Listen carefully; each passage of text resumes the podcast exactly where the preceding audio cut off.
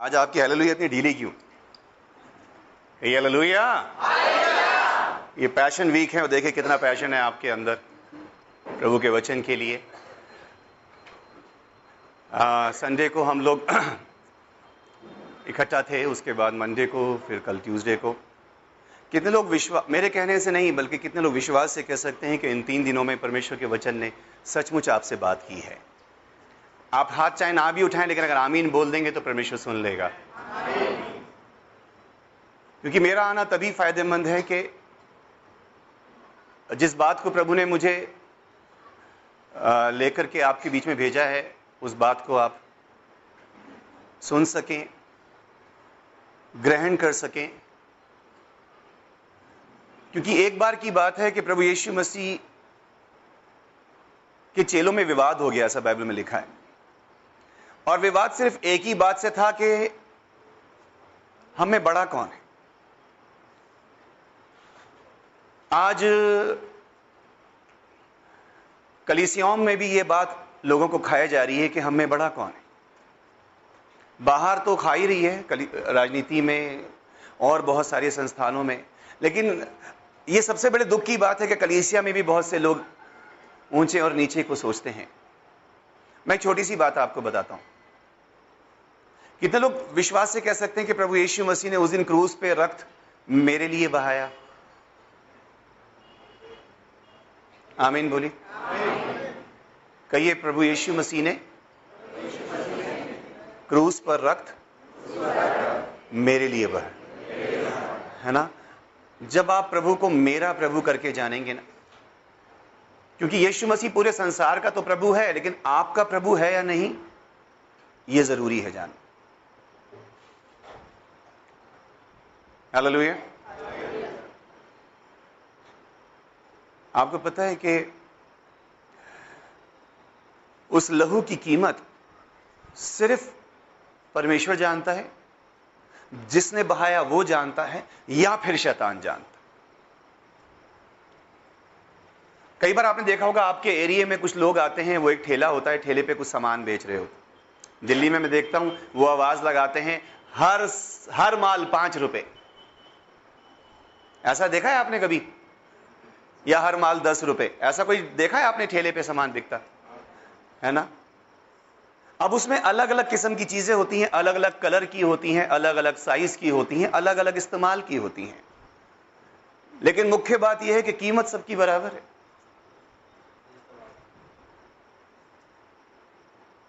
कोई बाथरूम में इस्तेमाल होता है, कोई साबुनदानी है, वो कहेगी, अरे, तेरे को तो हाँ कि दो पीस में है, देखो। कंगी छोटी सी है। वो बोले इससे क्या फ़र्क पड़ता है कि तेरे पास दो पीस है? तेरे पास दो मंजिला मकान है, मेरे पास छोटा है। कीमत तो बराबर है। कोई कहे कि साइज़ में ये कंगी जो है, ये चार इंच की है। तो प्रभु कहेंगे, चल कोई बात नहीं, मैं तुझे सवा गज का इंच टेप बना देता हूँ। तो अपने इंच टेप होने पे फूल जा, लेकिन हकीकत यह है कि कीमत तेरी भी उतनी है जितनी उस कंगी की है। हालेलुया आप यहाँ पे कितने ही धनी क्यों ना हो, कितने ही आप आत्मिक क्यों ना हो, या कितने ही आपका बैंक बैलेंस बड़ा हो, आपका मकान कितना ही बड़ा हो, मैं आपको बता रहा हूँ, जितने भी लोग यहाँ बैठे हैं, सबकी कीमत परमेश्वर की दृष्टि में एक जैसी है। हालेलुया आप अपने आप को बड़ा या छोटा समझ सकते हैं। आप किसी बगल में बैठे हुए व्यक्ति को तुच्छ दृष्टि से देख सकते हैं, लेकिन जहाँ तक परमेश्वर की बात है, उसने सबके लिए एक ही जैसी पेमेंट करी है। उसने हर माल को एक ही रेट में खरीदा है और उस जिस चीज़ से खरीदा गया है, उसका नाम है प्रभु यीशु मसीह का लहू। हालेलुया चेलों में विवाद हो गया, हम में बड़ा कौन है? इसलिए आज बता के जा रहा हूँ, आप जितने भी यहाँ बैठे हैं, आप में से ना कोई बड़ा है, ना कोई छोटा है। कई बार जब बहुत से लोग किसी परमेश्वर के दास को बुलाते हैं, स्पीकर को बुलाते हैं, किसको बुलाते हैं? किसको बुलाते हैं? यहाँ पे मेरे नाम के ऊपर लिखा है मेन स्पीकर स्पीकर इसे बोलते हैं जो रखा हुआ है। इसे कहते हैं स्पीकर। एक डब्बा होता है स्पीकर बस।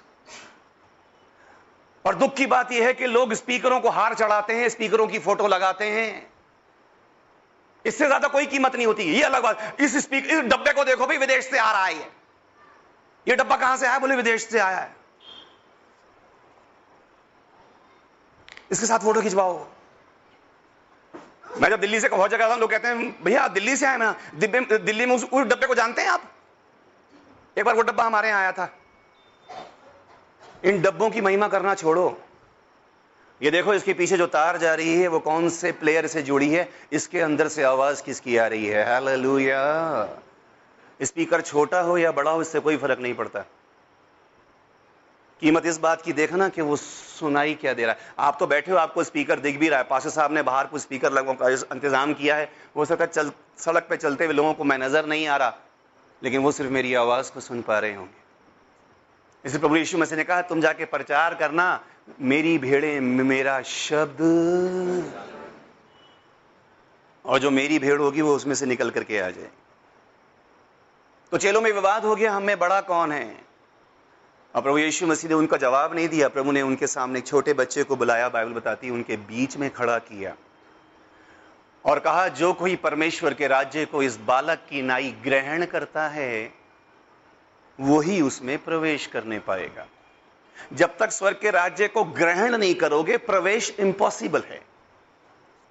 स्वर्ग के राज्य के बारे में कितनी डिटेल जान लो। जब कोई व्यक्ति विदेश जा रहा होता है, मान लो किसी ने अमेरिका जाना है, वो बड़ी बड़ी किताबें पढ़ता है अमेरिका के बारे में, उसकी डिटेल जानता है, वहाँ पे कैसे जाना है, वीज़ा कैसे होगा, इमिग्रेशन कैसे होगा, वहाँ पे कैसे लोग उठते हैं, कैसे बैठते हैं, कैसे रोड है, वहाँ का रोड मैप कैसा है, बहुत डिटेल में सोचना पड़ता है, क्योंकि उस राज्य में जाना है, उस सिटी में जाना है समझ पा रहे हैं मेरी बात? कितनी स्टडी करते हैं उसके बारे में, उस देश में जाना है, लेकिन जिस देश में हमेशा के लिए जाना है, उसके बारे में कभी सोचा है? वो थक गया कहते कहते, दृष्टांत पे दृष्टांत देता रहा। स्वर्ग का राज्य ऐसा है, स्वर्ग का राज्य वैसा है, स्वर्ग का राज्य इसकी तरह है, स्वर्ग का राज्य उसकी वो दृष्टांत में दिया और तुम्हारे लिए वो दृष्टांत ही बन के रह गया बस। कभी गहराई में जानने की कोशिश नहीं की कि जिस राज्य में जाना है आफ्टरऑल जब शब्द राज्य आता है तो राज्य का मतलब होता है, उसमें एक राजा होगा, उसकी प्रजा होगी। एक बार भाई ने मुझसे कहा तो बता इसका मतलब आप ईश्वर के राज्य में जाएँगे हम नहीं जाएँगे। मैंने कहा, नहीं नहीं, राज्य में काल कोठरियाँ भी होती हैं। आमीन। राज्य में कारागार भी होते बहुत से लोगों की ड्यूटी लगेगी कि वो हंटर खाएँगे, बहुत से लोगों की ड्यूटी लगेगी, वो हंटर मारेंगे। और हंटर खाने से ज़्यादा हंटर मारने की ड्यूटी बहुत खतरनाक है। लो पिटने वाला तो चार खा के चले जाएगा, पीटने वाले को तो सुबह शाम दिन रात बस। आमीन। उसकी ड्यूटी बहुत टॉर्चर वाली है भाई। इसलिए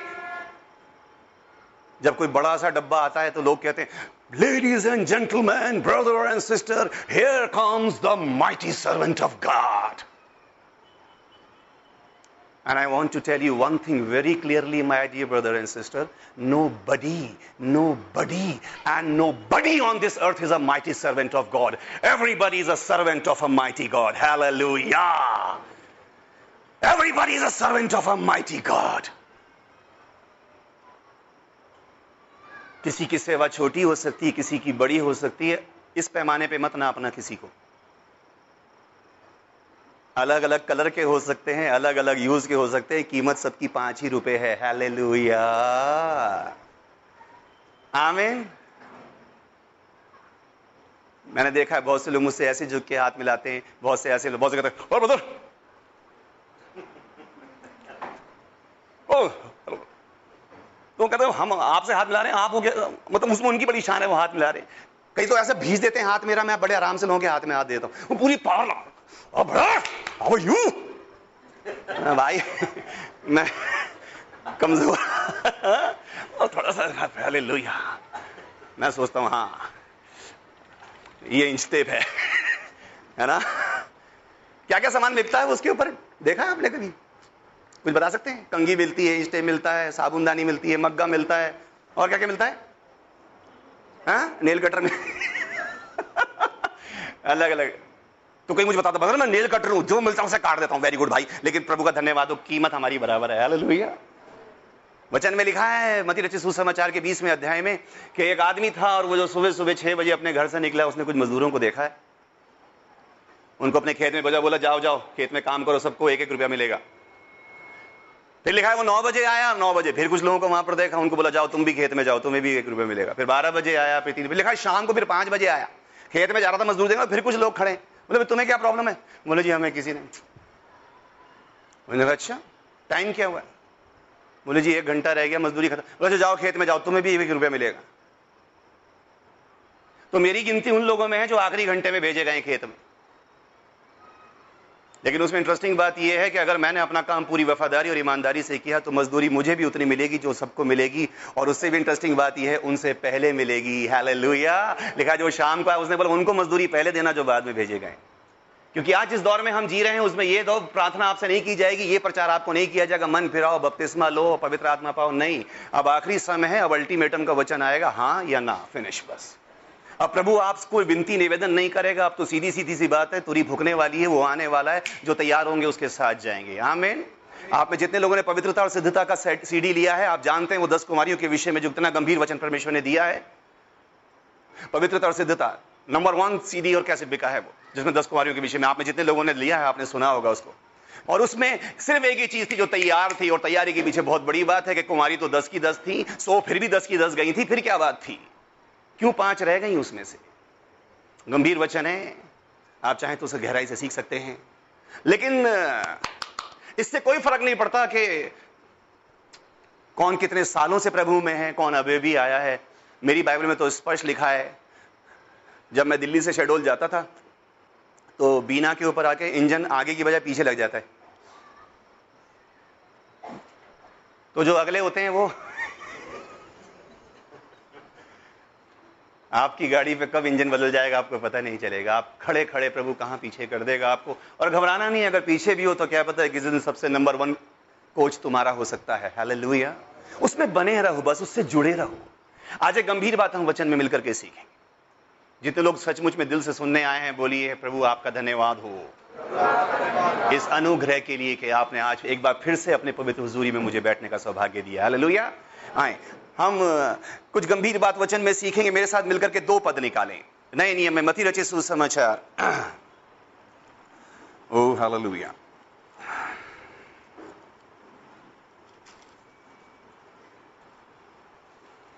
कुछ आयतें मैं आपको बताऊँगा और मैं सोचता हूँ कि एक जो कॉलर माइक है वो यहाँ पे सामने या तो सिस्टर को दे दें या किसी को दे दें कि ताकि वो उस आयत को ज़ोर से हम सब के लिए पढ़ देंगी। जितनी आयतें मैं बताऊँगा ताकि वो एक जन कोई ज़ोर से पढ़ दे। आ, इसका मतलब ये नहीं कि बाकी लोग नहीं पढ़ सकते हैं। मेरा मतलब है कि एक जन पढ़ देगा तो सब लोग सुन सकेंगे। पहला पद हम पढ़ेंगे मती रचित सुसमाचार उसका चौदवा अध्याय है। और उसके बाईसवें पद से लेकर उसके तीसवें पद तक। मती रचित सुसमाचार उसका चौदवा अध्याय उसके बाईसवें पद से लेकर तीसवें पद तक और दूसरा है योहन्ना रचित सुसमाचार उसका उन्नीसवां अध्याय उसके छब्बीस और सत्ताईस पद को। मती रचित सुसमाचार उसका चौदवा अध्याय पद बाईस से लेकर तीस तक और योहन्ना रचित सुसमाचार उसका उन्नीसवां अध्याय पद छब्बीस और पद सत्ताईस। जी। हम्म।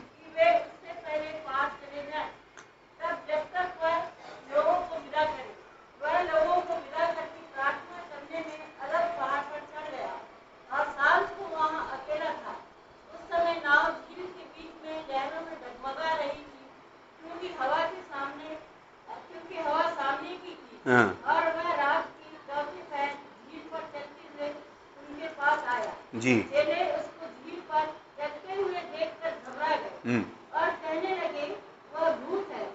और डर के मारे चिल्ला उठे। यीशु ने तुरंत उनसे बातें की और कहा धाड़स बांधो मैं हूँ। डरो मत। हम्म। पतरस ने उनको उत्तर दिया कि हे प्रभु यदि तू ही है तो मुझे अपने पास पानी पर चलकर आने की आज्ञा दी। हम्म। उसने कहा आ तब पतरस नाव पर से उतरकर यीशु के पास जाने को पानी पर चलने लगा पर हवा को देखकर डर गया और जब डूबने लगा तो चिल्लाकर कहा हे प्रभु मुझे बचा। हे प्रभु मुझे बचा। योहना रचित सुसमाचार उसका उन्नीसवा अध्याय छब्बीस और सत्ताईस पर।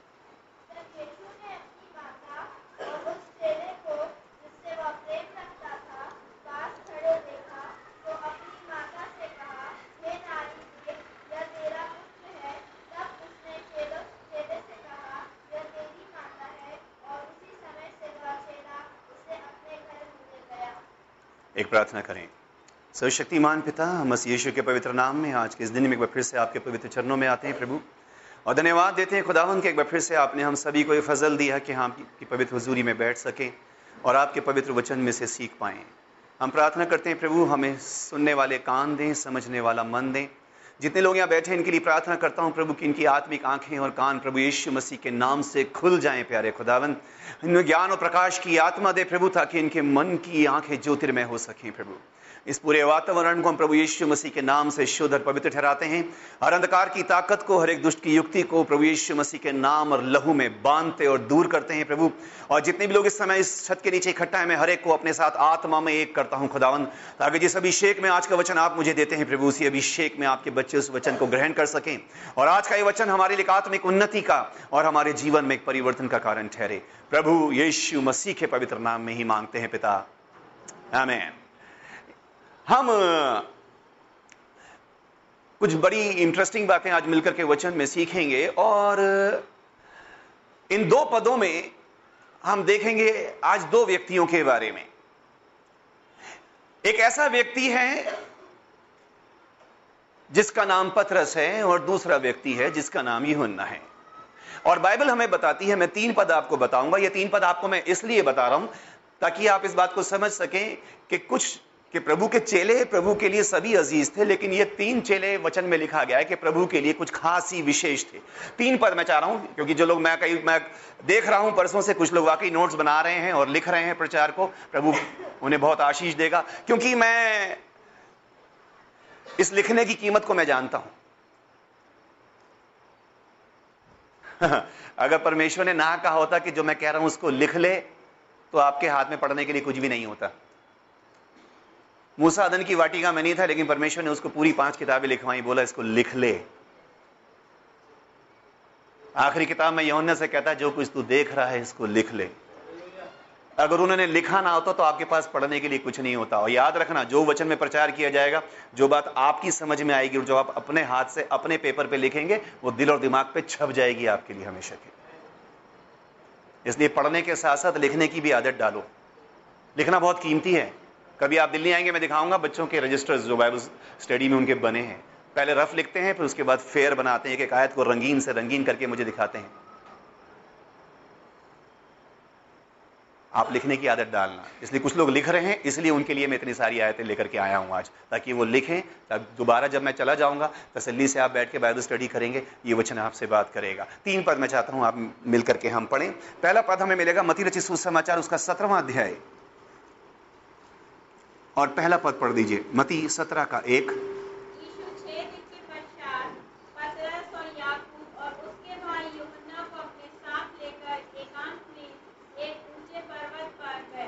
और सिस्टर उसके बाद हम पढ़ेंगे मरकुस रचित सुसमाचार, उसका पांचवा अध्याय और उसका सैंतीस पद।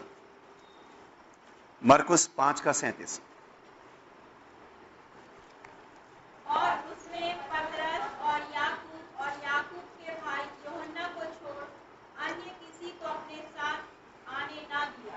और मरकुसी चौदह में हम तैतीसवां पद पढ़ेंगे।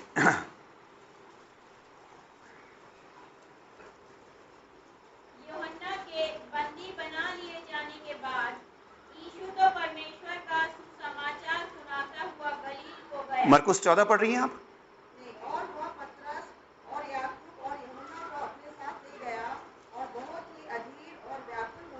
ठीक है पहला दृष्टांत हम देखते हैं कि वो पहाड़ पर जब प्रभु गए हैं तो बाकियों को लेके गए, इन तीन को अलग से लेके गए। उसके बाद जब सरदार की बेटी को प्रभु ठीक करने के लिए गए हैं तो लिखा है, बाकियों को बोला, तुम रुको।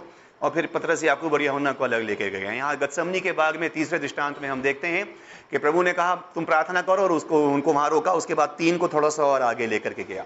इन तीन इंस्टेंस को जब हम पढ़ते हैं तो इससे एक बात तो प्रकट हो जाती है कि कहीं ना कहीं इन तीन लोगों के प्रति प्रभु के दिल में एक खास जगह थी। ये तीन चेले किसी न किसी कारणवश तो प्रभु के लिए विशेष थे।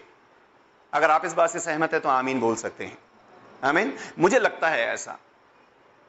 तो कम से कम ये तीन लोग, ऐसा सोचता हूँ कि सब लोग प्रभु के निकट थे, लेकिन ये कुछ खास निकट होंगे।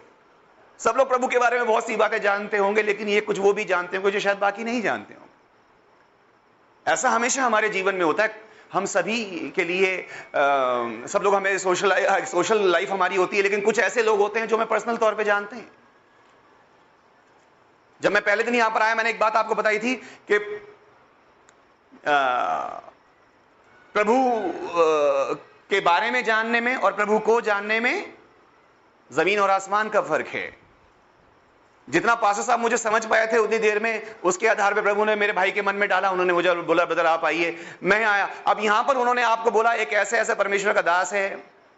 तब तो, तो शायद आपने मेरी तस्वीर भी नहीं देखी होगी। वो आ रहा है परमेश्वर का संदेश लेकर के मैंने उनको बुलाया है आप प्रार्थना करें। तो जितना उन्होंने आपको बताया होगा उतना आप मेरे बारे में जानते होंगे। और वो भी आपको वही बता पाए होंगे जो उन्होंने मेरे बारे में जाना होगा। लेकिन अब चूँकि चार पाँच दिन से हम साथ साथ हैं इसलिए जितना वो मेरे बारे में छह महीने पहले या चार पाँच महीने पहले जानते थे अब उससे ज़्यादा जानते हैं। क्योंकि अब हम थोड़ा और समय साथ बिता पा रहे हैं। प्रभु को जानने के लिए प्रभु के साथ समय ज़रूर बिताना पड़ेगा आपको। हालेलुया। किसी को जानने के लिए उसके साथ समय बिताना बहुत ज़रूरी है।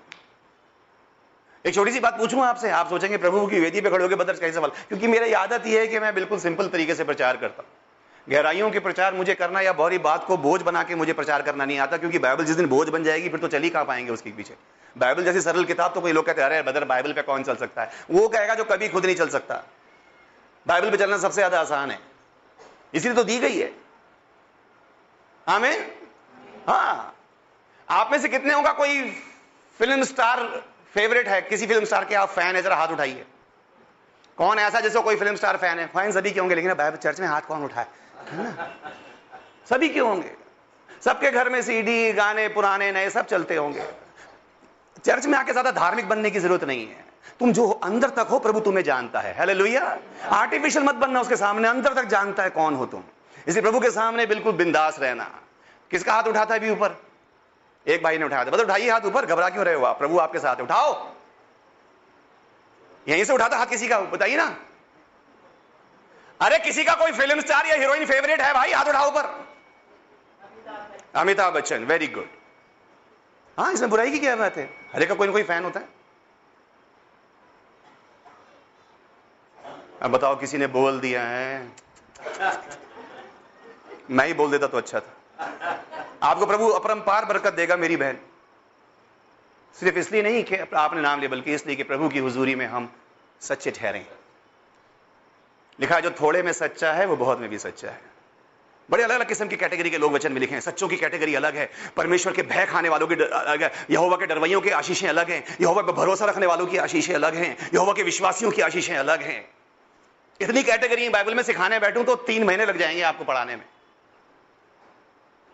हम्म कभी दो महीने में समर कैंप लगाना या बाइबल समर कैंप? दो महीने रज के पढ़ाऊँगा आपको वचन। कोई कह रहा होगा, भाई, हफ़्ते भरी झेल लिए वो नहीं, दो महीने। लेकिन बता रहा हूँ आपको। तो चलो, अमिताभ बच्चन के अलावा और भी कोई किसी का फ़ैन है? अभी बता दो, बरकत आ रही है ऊपर से। हैं? बता दो बता दो। बता दो बता दो। मेरी बेटी ऋतिक रोशन की बहुत बड़ी फ़ैन है। इंटरनेट पे से उसको कोई नई मूव फ़ोटो मिले, तुरंत उसको अभी उस दिन हम पासा साहब के साथ गए, जहाँ पे पासा साहब ने गाड़ी रोकी, वहाँ पे ऊपर नया पोस्टर बुझ गई पापा, वो ऋतिक का जॉन प्लेयर नया पोस्टर लगा है। वो बहुत बड़ी फ़ैन है उसकी। मैं खुद अमिताभ बच्चन का बहुत बड़ा फ़ैन रहा हूँ। अब लेकिन सलमान खान का कोई फ़ैन है यहाँ पे हाथ उठाना? कोई सलमान का फ़ैन है? सलमान खान का एक भी फ़ैन नहीं, भोपाल में बेचारे की बड़ी तकदीर खराब है। कौन है? ओ वेरी गुड नाम बताओ आपका। है? है? ट्विंकल ट्विंकल ग्रेट अब ट्विंकल सलमान की फ़ैन है। ठीक है? बहुत सारे लोग सलमान के फ़ैन हैं। यहाँ भी बहुत सारे बैठे होंगे, लेकिन अब घबराहट है। चर्च में सलमान, है ना? बड़ी अजीब सी बात लगती है। तो चर्च लोगों को लगता है, बड़ी गंभीर जगह है। यहाँ पर सीधे बस प्लस माइनस में लगे रहो। कलीसिया से ज़्यादा जीवंत और कलीसिया से ज़्यादा आनंद में जगह कोई नहीं हो सकती। हालेलुया तेरी निकटता में ही आनंद की भरपूरी है। विश्वासियों से ज़्यादा आनंदित व्यक्ति कोई नहीं हो सकता। प्रभु में सच्चे रहो। अब ऐसे ट्विंकल है तो ऐसी बहुत सारी बेटियाँ होंगी, यहाँ बहनें होंगी, सलमान की फ़ैन होंगी। लेकिन मैं सोचता हूँ कि वो सलमान के बारे में जानते हैं। उसका डेट ऑफ़ बर्थ कब है, उसकी शादी क्यों नहीं हुई, कितनी हो चुकी, कितनी छोड़ दी, उसने कितने मार दिए, कितने केस उस पर चल रहे उसके बारे में जानते लेकिन अगर मैं उनसे पूछूँ, आप सलमान को जानते हैं? तो हो सकता है हाथ नीचे हो जाए, क्योंकि सलमान को जानने के लिए तो बहुत ज़रूरी है जानना कि वो क्या खाता है, क्या पीता है, कितने बजे उठता है, उसे क्या पसंद है, क्या नापसंद है। अभी हम लोग आ रहे थे कहीं से खाना खा के तो एक बहुत बड़ा ग्राउंड था, मैंने पास, वहाँ पे कोई शादी का मंडप लगा था, पास बोली, देखिए बदर कितना बड़ा ग्राउंड तो मान लीजिए वहाँ पे एक बहुत बड़ी सभा हो और उसमें सलमान खान आ जाए, और किसी सूरत से ट्विंकल को बिल्कुल आगे पहुँचने का मौका मिल जाए। सलमान! सलमान! है ना? पागल हो रही है दुनिया, सलमान। तो वो सलमान सलमान चिल्ला रही है, इसमें कोई बड़ी बात नहीं है। बड़ी बात तो जब है कि सारी भीड़ में से सलमान उससे कहे, ट्विंकल, इधर आ तब लोगों को लगेगा, ये सलमान को नहीं जानती, सलमान भी इसे जानता है। आप प्रभु को कितना भी जाने, बेकार है आपके लिए अगर प्रभु आपको नहीं जानता तो। और उस दिन वो कह रहा है, मैं कह दूँगा, मैं तुम्हें नहीं जानता, क्योंकि तुम वो लोग हो जो मेरे बारे में जानते हो। मरियम से पैदा हुआ, फ्राइडे को मर गया, संडे को खड़ा हो गया, चालीस दिन बाद चला गया। अब देखो जी कब आएगा, पता नहीं। एक तो ये बड़ी मुसीबत में लटका के गया नहीं? आप उसके बारे में जानते हैं, लेकिन जिस दिन आप उसको जान जाएँगे, तब आपको वो बताएगा। हालेलुया। अभी आप में से बहुत से लोग चार दिन मेरे वचन सुनने के बावजूद भी मेरे बारे में ही जान पाए होंगे। लेकिन अगर मुझे जानना है तो उसके लिए तो बहुत समय लगाना पड़ेगा इसमें कोई बड़ी बात नहीं कि आप प्रभु को जानते। इसमें कोई बड़ी बात नहीं कि आप सलमान को जानते। सलमान को दुनिया जानती है। लेकिन आप सिर्फ़ उसके बारे में जानते हैं। उसको नहीं जानते। उसको जानने के लिए बहुत समय लगाना पड़ेगा उसके साथ। जितना इंफॉर्मेशन आपको टीवी देता है मीडिया देता है मैगजीन देती हैं, उतना ही आप जानते हैं उसके बारे में। जितना आपको वचन बता दिया जाता है, उतना ही आप सुन लेते हैं बट ठीक है। वो भी कई बार बड़ी मुश्किल से झेलना पड़ता है। यहाँ दो चेलों के विषय में हम देख रहे हैं ये दोनों के दोनों प्रभु के लिए बहुत अज़ीज़ हैं। बाकियों से विशेष हैं। एक आयत पढ़िए मेरे लिए। मरकुस रचित सुसमाचार उसका तीसरा अध्याय सोलह और सत्रह पद। जल्दी पढ़िए। मरकुस तीन सोलह और सत्रह।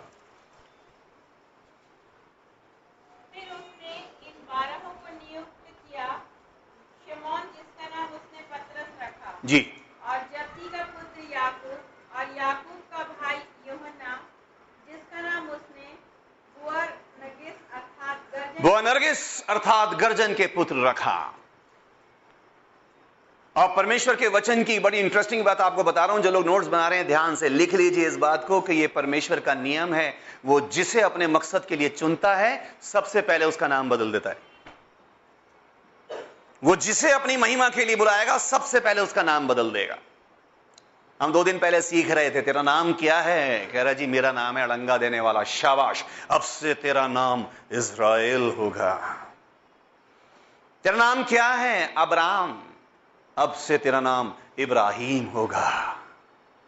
और यहाँ पर लिखा है, उसने चेलों को बुलाया और जिन दो चेलों के विषय में आज हम सीख रहे हैं बदर सिस्टर, इन दोनों में एक ही खासियत है कि इन दोनों को उसने बुलाया। ये दोनों ही प्रभु के क्लोज थे, दोनों ही प्रभु के लिए विशेष थे और उससे भी इंटरेस्टिंग बात है, इन दोनों का नाम प्रभु ने बदल दिया। लिखा है आपकी बाइबल में? शमौन, जिसका नाम उसने पत्रस रखा और योना उसका नाम उसने बोनर्गिस रखा, अर्थात गर्जन के पुत्र। अब दोनों का ही नाम बदल दिया है। लेकिन दोनों को हम अलग अलग कैटेगरी में देखते हैं, क्योंकि दोनों ही प्रभु के साथ हैं, लेकिन दोनों के स्वभाव में और दोनों के उस, जो उनके अंदर अभिषेक है, दोनों में ज़मीन आसमान का फ़र्क है। दोनों को ही हम अपना आदर्श मानते हैं, दोनों के विषय में प्रचार सुनते हैं, और हो सकता है कि आप सोचें, मैं प्रभु के बिल्कुल निकट हूँ, और धीरे धीरे प्रभु में मैं जुड़ता जा रहा हूँ, और यहाँ तक मेरा जीवन हो गया कि प्रभु मेरे साथ और मैं प्रभु के साथ, और हो सकता है कि शायद आप पत्रस की तरह प्रभु के साथ चल रहे हैं, और हो सकता है आप यमुना की तरह चल रहे हैं। पत्रस प्रभु, उस थोड़ी सी इंस्टेंस के अंदर कम से कम छह प्रचार हैं। जितनी आयतें आपने पढ़ी बाईस से लेकर तीस तक। लेकिन उन छह में से एक ही बात पे प्रचार करूँगा आज। यदि तू है तो मुझे अपने पास पानी पर चल कर आने की आज्ञा दे। प्रभु ने बोला, आ जा। और बाइबल बताती है, पत्रस पानी पे चला। हालेलुया। चला या नहीं चला, बताइए। पत्रस पानी पे चला। और साथ ही साथ हम देखते हैं एक ऐसा व्यक्ति है, जिसके बारे में यह लिखा है, सब चेलों के बारे में लिखा है कि सब चेले प्रभु से प्रेम रखते थे, लेकिन एकमात्र वही एक चेला था जिसके विषय में लिखा है, जिससे प्रभु प्रेम रखता था। हालेलुया हालेलुया ये बड़े आनंद की बात है। आप सबकी आवाज़ मिलाकर भी पादर की अकेले की आवाज़ आप सबसे ज़्यादा है। सच सच बताना प्रभु की वेदी पास्टर साहब ने आपको डरा के तो नहीं रखा ना कि खबरदार किसी की आवाज़ मेरे से ऊँची निकली तो? अगर डरा के रखा तो इन चार दिनों में आप खोल के जगा लो, उनसे माफ़ी मैं मांग लूँगा, ठीक है? उनका जो भी गुस्सा होगा वो मैं झेल लूँगा। ज़ोर से बोलो जरा ये गूंजनी चाहिए आवाज़ एक भजन हम गाते हैं, लेकिन अभी मेरे को समय नहीं मिला कि वो भजन मैं आपके साथ गाऊं। प्रभु ने फिर कभी मौका दिया। दिल बहुत था आज आपके लिए दो तीन भजन मैं गाता, लेकिन समय आठ बज गए तो मुझे लगा कि कल की तरह फिर डेढ़ घंटे के प्रचार के बाद भाई निरंजन मुझसे कह रहे, मुझे तो ऐसा लगा बदल आप अभी खड़े और पंद्रह मिनट में बैठ गए। मैंने कहा, पंद्रह मिनट भाई, डेढ़ घंटे का प्रचार रिकॉर्ड है ऑडियो भी और वीडियो भी, आप चेक कर लेना करे लेकिन मेरा दिल कर रहा था अब और बोलते मैंने कहा, चलो, कोई बात नहीं, प्रभु मौका देगा। तो इसलिए मैंने आज सोचा कि चलो, जल्दी जल्दी आपसे बातें करूँ, क्योंकि बड़ी गंभीर बात आज आपको बतानी है। तो एक व्यक्ति है जो विश्वास से पानी पे चला, उसको हम एक विश्वासी के रूप में देखते हैं, और दूसरा ऐसा ऐसा व्यक्ति है, उसको हम एक प्रभु से प्यार करने वाले व्यक्ति के जीवन में देखते हैं। और आज जिस प्रचार, जिस विषय पर मैं प्रचार करूँगा, उस प्रचार का अगर कोई टाइटल अगर हो सकता है, क्योंकि आपने मेरे कैसेट और सीडी देखे हमेशा मैं प्रचार का कोई टाइटल ज़रूर रखता हूँ, जिससे लोगों को भी याद रहता है और मुझे भी। तो मैं सोचता हूँ, आज के प्रचार का अगर कोई शीर्षक हो सकता है तो यही हो सकता है विश्वासी या प्रेमी। क्योंकि इस संसार में आज लोग डिनोमिनेशन से निकल करके ऐसे हो गए हैं। असल में कई बार लोग ये नहीं बताते कि मैं क्रिश्चियन हूँ, लोग ये बताते मैं बैप्टिस्ट हूँ। आप कैथलिक, ओह अच्छा अच्छा अच्छा। मूर्ति पूजक। लोगों को कई बार अपने वी आर पेंटिकॉस्टल्स तो उन्हें मसीह होने से ज़्यादा पेंटिकॉस्टल होने पे घमंड है। आप, हम लूथरन अच्छा अच्छा अच्छा वही उठक बैठक वाले। और इससे सबसे निकल करके आप कौन बोले? हम तो बिलीवर्स हैं। हम विश्वासी लोग हैं। क्या बोलेंगे हम? विश्वासी लोग हैं और विश्वासी विश्वासी करके, बोले, हम किसी डिनोमिनेशन का हम विश्वासी लोग हैं। और विश्वासी विश्वासी करके उन्होंने एक नई डिनोमिनेशन बना ली, उसका नाम हो गया विश्वासी। अब विश्वासी की डिनोमिनेशन बन गई। उनको बोलो, विश्वास किसे कहते हैं? दुनिया में जाओगे तो तुमसे बड़े बड़े विश्वासी पड़े हैं। तुम्हें इतना बौना कर देंगे तुम्हारे सामने कि तुम्हारा विश्वास ज़ीरो होकर खड़ा हो जाएगा। उनके सामने क्या विश्वास करोगे? सुबह चार बजे जाके पूरा गुरुद्वारा धो देते हैं वो। पाँच बार उठक बैठक करके जो तुम तुम तो नौ बजे के चर्च में दस बजे आते हो। विश्वास में कहाँ जीतोगे तुम उनसे? विश्वास तो वो भी करता है जो टाट ओढ़ के सोता है, सुबह फुटपाथ पे हाथ, सुबह उठता है तो वो भी हाथ आसमान की तरफ़ जोड़ लेता है कि आज दिन भर में रोटी मुझे वो दे देगा। विश्वास में क्या है? किस विश्वास के घमंड में जी रहे हो तुम? तुम तो एक पूरे हफ़्ते मस्ती मार करके संडे के दिन दो घंटे में थक जाते हो, वो दिन में पाँच बार उठक बैठक करते हैं परमेश्वर के सामने। और फिर तुम कहते हो, हम साइकिल पे क्यों जा रहे हैं? वो मर्सिडीज में जा रहा है क्योंकि वो सुबह जाके सारी इस याकूब की तरह बरकतें लूट के ले गया और जब तुम दस बजे के चर्च में घंटे बजाते हो, कहता, अब क्या है बेटा? अब तो सब कुछ गया प्रभु मुझे क्यों नहीं दे रहा बेटा? वो सुबह सुबह आए थे, बरकतें ले गए। उसको बोलोगे, बाहर गोलियाँ चल रही हैं, उसे अगर पगड़ी में फूल लगाना है, वो लगा करके आएगा। तुम कहोगे, जरा से बादल आ गए। आज लग रहा है बारिश होगी, छोड़ो, आज कौन जाएगा चर्च? हार है तुम्हारे जीवन के ऊपर। तुम विश्वास की बात कर रहे हैं। इसे लिखा है वचन में, जब परमेश्वर का पुत्र जब संसार में आएगा, क्या वो पृथ्वी पर विश्वास पाएगा? तुम विश्वास का डंका पीट रहे और याद रखना, चाहे कोई मूर्ति की पूजा कर रहा है, चाहे कोई घंटे बजा रहा है, चाहे कोई नमाज़ पढ़ रहा है, रोटी हर किसी को मेरा प्रभु खिला रहा है। सिर्फ़ इतनी बात है कि वो सच्चाई को जानते नहीं है, और जिस दिन वो सच जान जाते हैं, उस दिन तुमसे आगे निकल जाते हैं वो रेस में। इसलिए वो खड़ा होकर ईसाइयों को और मसीहों को प्रचार करते हैं। सिर्फ़ इतनी बात है कि उन्हें सच का पता नहीं है। इसी प्रभु यीशु मसीह ने कहा, तुम सच को जानोगे, सच तुम्हें स्वतंत्र कर देगा। और जिन पर माथे पे पट्टी लगी हुई है मसीह होने की, वो कहाँ भटक रहे हैं? मैं देख रहा हूँ, मसीह ताबीज बंधवा रहे हैं, मसीह जादू टोने करवा रहे हैं, मसीह मंदिरों में घंटे बजा रहे हैं, मसीह मजारों पे चिराग जला रहे हैं। हाय है! तुम विश्वास की दौड़ दौड़ोगे। इसलिए अपने आप को विश्वास में मत सोचना। कि तुमसे बड़ा विश्वासी कोई नहीं। पहाड़ से कहेगा, उखड़ के समुद्र में जा पड़ तो पड़ जाएगा। कितने पहाड़ उखाड़े हैं आज तक? तुम तो खुद ही पहाड़ के नीचे दबे। कितनों के लिए दुआ की और वो खड़ा हो गया? तुम तो खुद ही कह रहे हो कोई दुआ कर दे तो बहुत अच्छी बात कितने साल से वचन पढ़ रहे हो? बदर, हम we are the oldest member of this church ये भी घमंड है? We are the founder member of this church पूरा चर्च मिल करके सारी कलीसिया मिलके अगर रोज एक आदमी को प्रभु में ले आए तो साल के बाद तीन सौ पैंसठ आदमी यहाँ पे ज़्यादा बैठे होंगे। पूरा चर्च मिलकर डेली एक आदमी को प्रभु में ले आए तो। तीन सौ पैंसठ दिन के बाद तीन सौ पैंसठ लोग ज़्यादा होने चाहिए इस कलीसिया में। कितनी आत्माओं को जीता प्रभु के लिए? अभी तो अपनी का नहीं पता किधर को जा रही। विश्वास में नहीं। और विश्वास और प्रेम में एक ऐसा विश्वासी वो विश्वास से पानी पे चला ब्रदर सिस्टर विश्वास से आप पानी पे चल सकते हैं। जो लोग नोट्स बना रहे हैं, इस बात को लिखिए जो मैं कह रहा हूँ आपसे। यह कोई ज़रूरी नहीं कि जिस पर आप विश्वास करते हो, उससे आप प्रेम भी करते हो। यह कोई ज़रूरी नहीं कि जिस पर आप विश्वास करते हैं, उससे आप प्रेम भी करते हो। आप जब किसी ट्रेन में सफ़र करते हैं या बस में सफ़र करते हैं, आपको विश्वास होता है कि ड्राइवर को बस चलानी बोलो। आती है। आपको विश्वास करना पड़ता है। लेकिन ये नहीं होता कि बस में चढ़ते आप ड्राइवर को आई लव यू जब आप एक बैंक में पैसा जमा कराते हैं आपको विश्वास होता है मेरा इस बैंक में पैसा सेफ़ है। लेकिन ये नहीं बैंक में घुसते ही चपड़ासी से लेकर मैनेजर तक बहुत से लोगों को इतना विश्वास होता है जो वो जब कहीं घर से जाते हैं तो अपने घर की चाबी किसी पड़ोसी को देके चले जाते हैं कि मेरे हस्बैंड आएँगे दे देना बच्चा आएगा दे देना वाइफ आएगी दे देना। देते हैं कई बार ऐसे लोग? क्योंकि उनको पड़ोसी पर।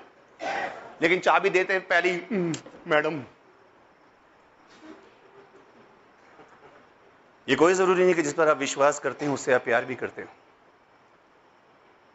लेकिन ये नहीं हो सकता कि जिससे आप प्यार करते हैं उस पर आप विश्वास ना करें। हालेलुया ये कोई ज़रूरी नहीं कि जिस पर आप विश्वास करते हैं उससे आप प्रेम भी रखते हो। लेकिन ये नहीं हो सकता कि जिससे आप प्रेम करते हैं उस पर आप विश्वास ना करते देखना कितने बड़े भयंकर विश्वासी हो तुम। ऐसी ऐसी गवाहियाँ लोग खड़े होकर स्टेज पे देखते हैं, लोग घबराते कितना बड़ा विश्वासी। विश्वास को छोड़ ये दे कि इसके दिल में प्रभु के लिए प्रेम कितना है।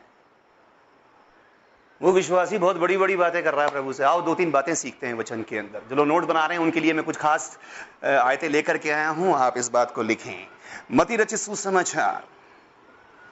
उसका सोलवा अध्याय।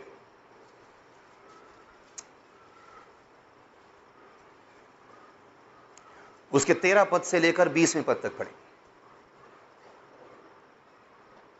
मती रचित सुसमाचार सोलवा अध्याय, तेरह से बीस।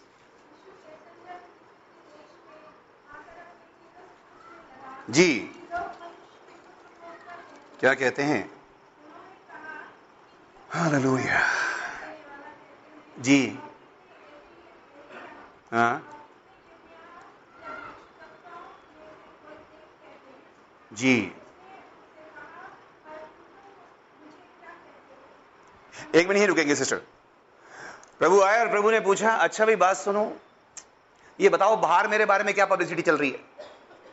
लोग मेरे बारे में क्या कहते हैं? कह रहे जी, कोई तो आपको बड़ा घमंडी कहता है। कोई कहता है, एलिया दोबारा से आया कोई भविष्यता कहता है क्या कहता है? कोई क्या कहता है? प्रभु ने कहा अच्छा तो ये अफवाह उठ रही मेरे बारे में। चलो, ये तो वो, उन लो लोग हैं जो मुझे नहीं जानते, लेकिन तुम जो सुबह शाम मेरे साथ चिपके चिपके घूमते हो, मेरे साथ ही खाते, मेरे साथ ही पीते, मेरे साथ ही सोते, तुम बताओ जरा। कई बार मैं देखता हूँ, लोग कहेंगे, लोग मुझसे कहते ब्रदर, आपको है, मैं वहाँ पे गया और वहाँ पे वो आपके बारे में इतनी बुराई कर रहा मैंने कहा अच्छा। फिर आपने क्या जवाब दिया उसको? बोले, ब्रदर, अब इतने लोग, मैं क्या जवाब देता उसको? मैंने क्यों? आप मुझे नहीं जानते? इसका मतलब जो आप मुझे कह रहे हो, वो वो व्यक्ति नहीं कह रहा था, वो आप कह रहे हो। वो बुराई उसने नहीं की मेरी, और अगर उस बुराई में तुम बराबर के शरीक थे, अगर आप मुझे जानते तो उस वक्त मेरी तरफ़ से आपको जवाब देना चाहिए था, जो तू कह रहा है, गलत कह रहा है, वो व्यक्ति ऐसा नहीं है, क्योंकि तूने उसे भी करीब से नहीं जाना। लेकिन अगर आप उस बात को चुपचाप से सुन के आ गए तो इसका मतलब आप भी उस बात में सहमत हैं। प्रभु ने कहा, तुम जो सुबह शाम मेरे साथ चिपके चिपके घूमते रहे, तुम बताओ, तुम मेरे बारे में क्या कहते हो? तो सबसे पहले जवाब देने वाला वो विश्वासी, तू जीवते परमेश्वर का पुत्र? सबसे पहले कूदा वो। विश्वासी बड़े जल्दबाज होते फटाफट। हर चीज़ में जल्दी चाहिए। और जैसे उसने कहा, तू जीवते परमेश्वर का पुत्र मसीह है, अगली आयत में क्या लिखा है?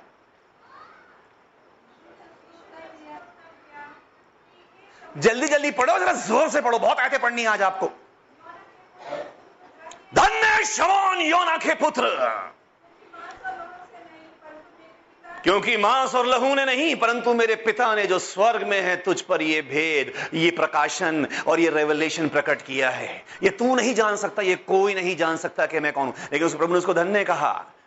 बड़ी शाबाशी मिल गई।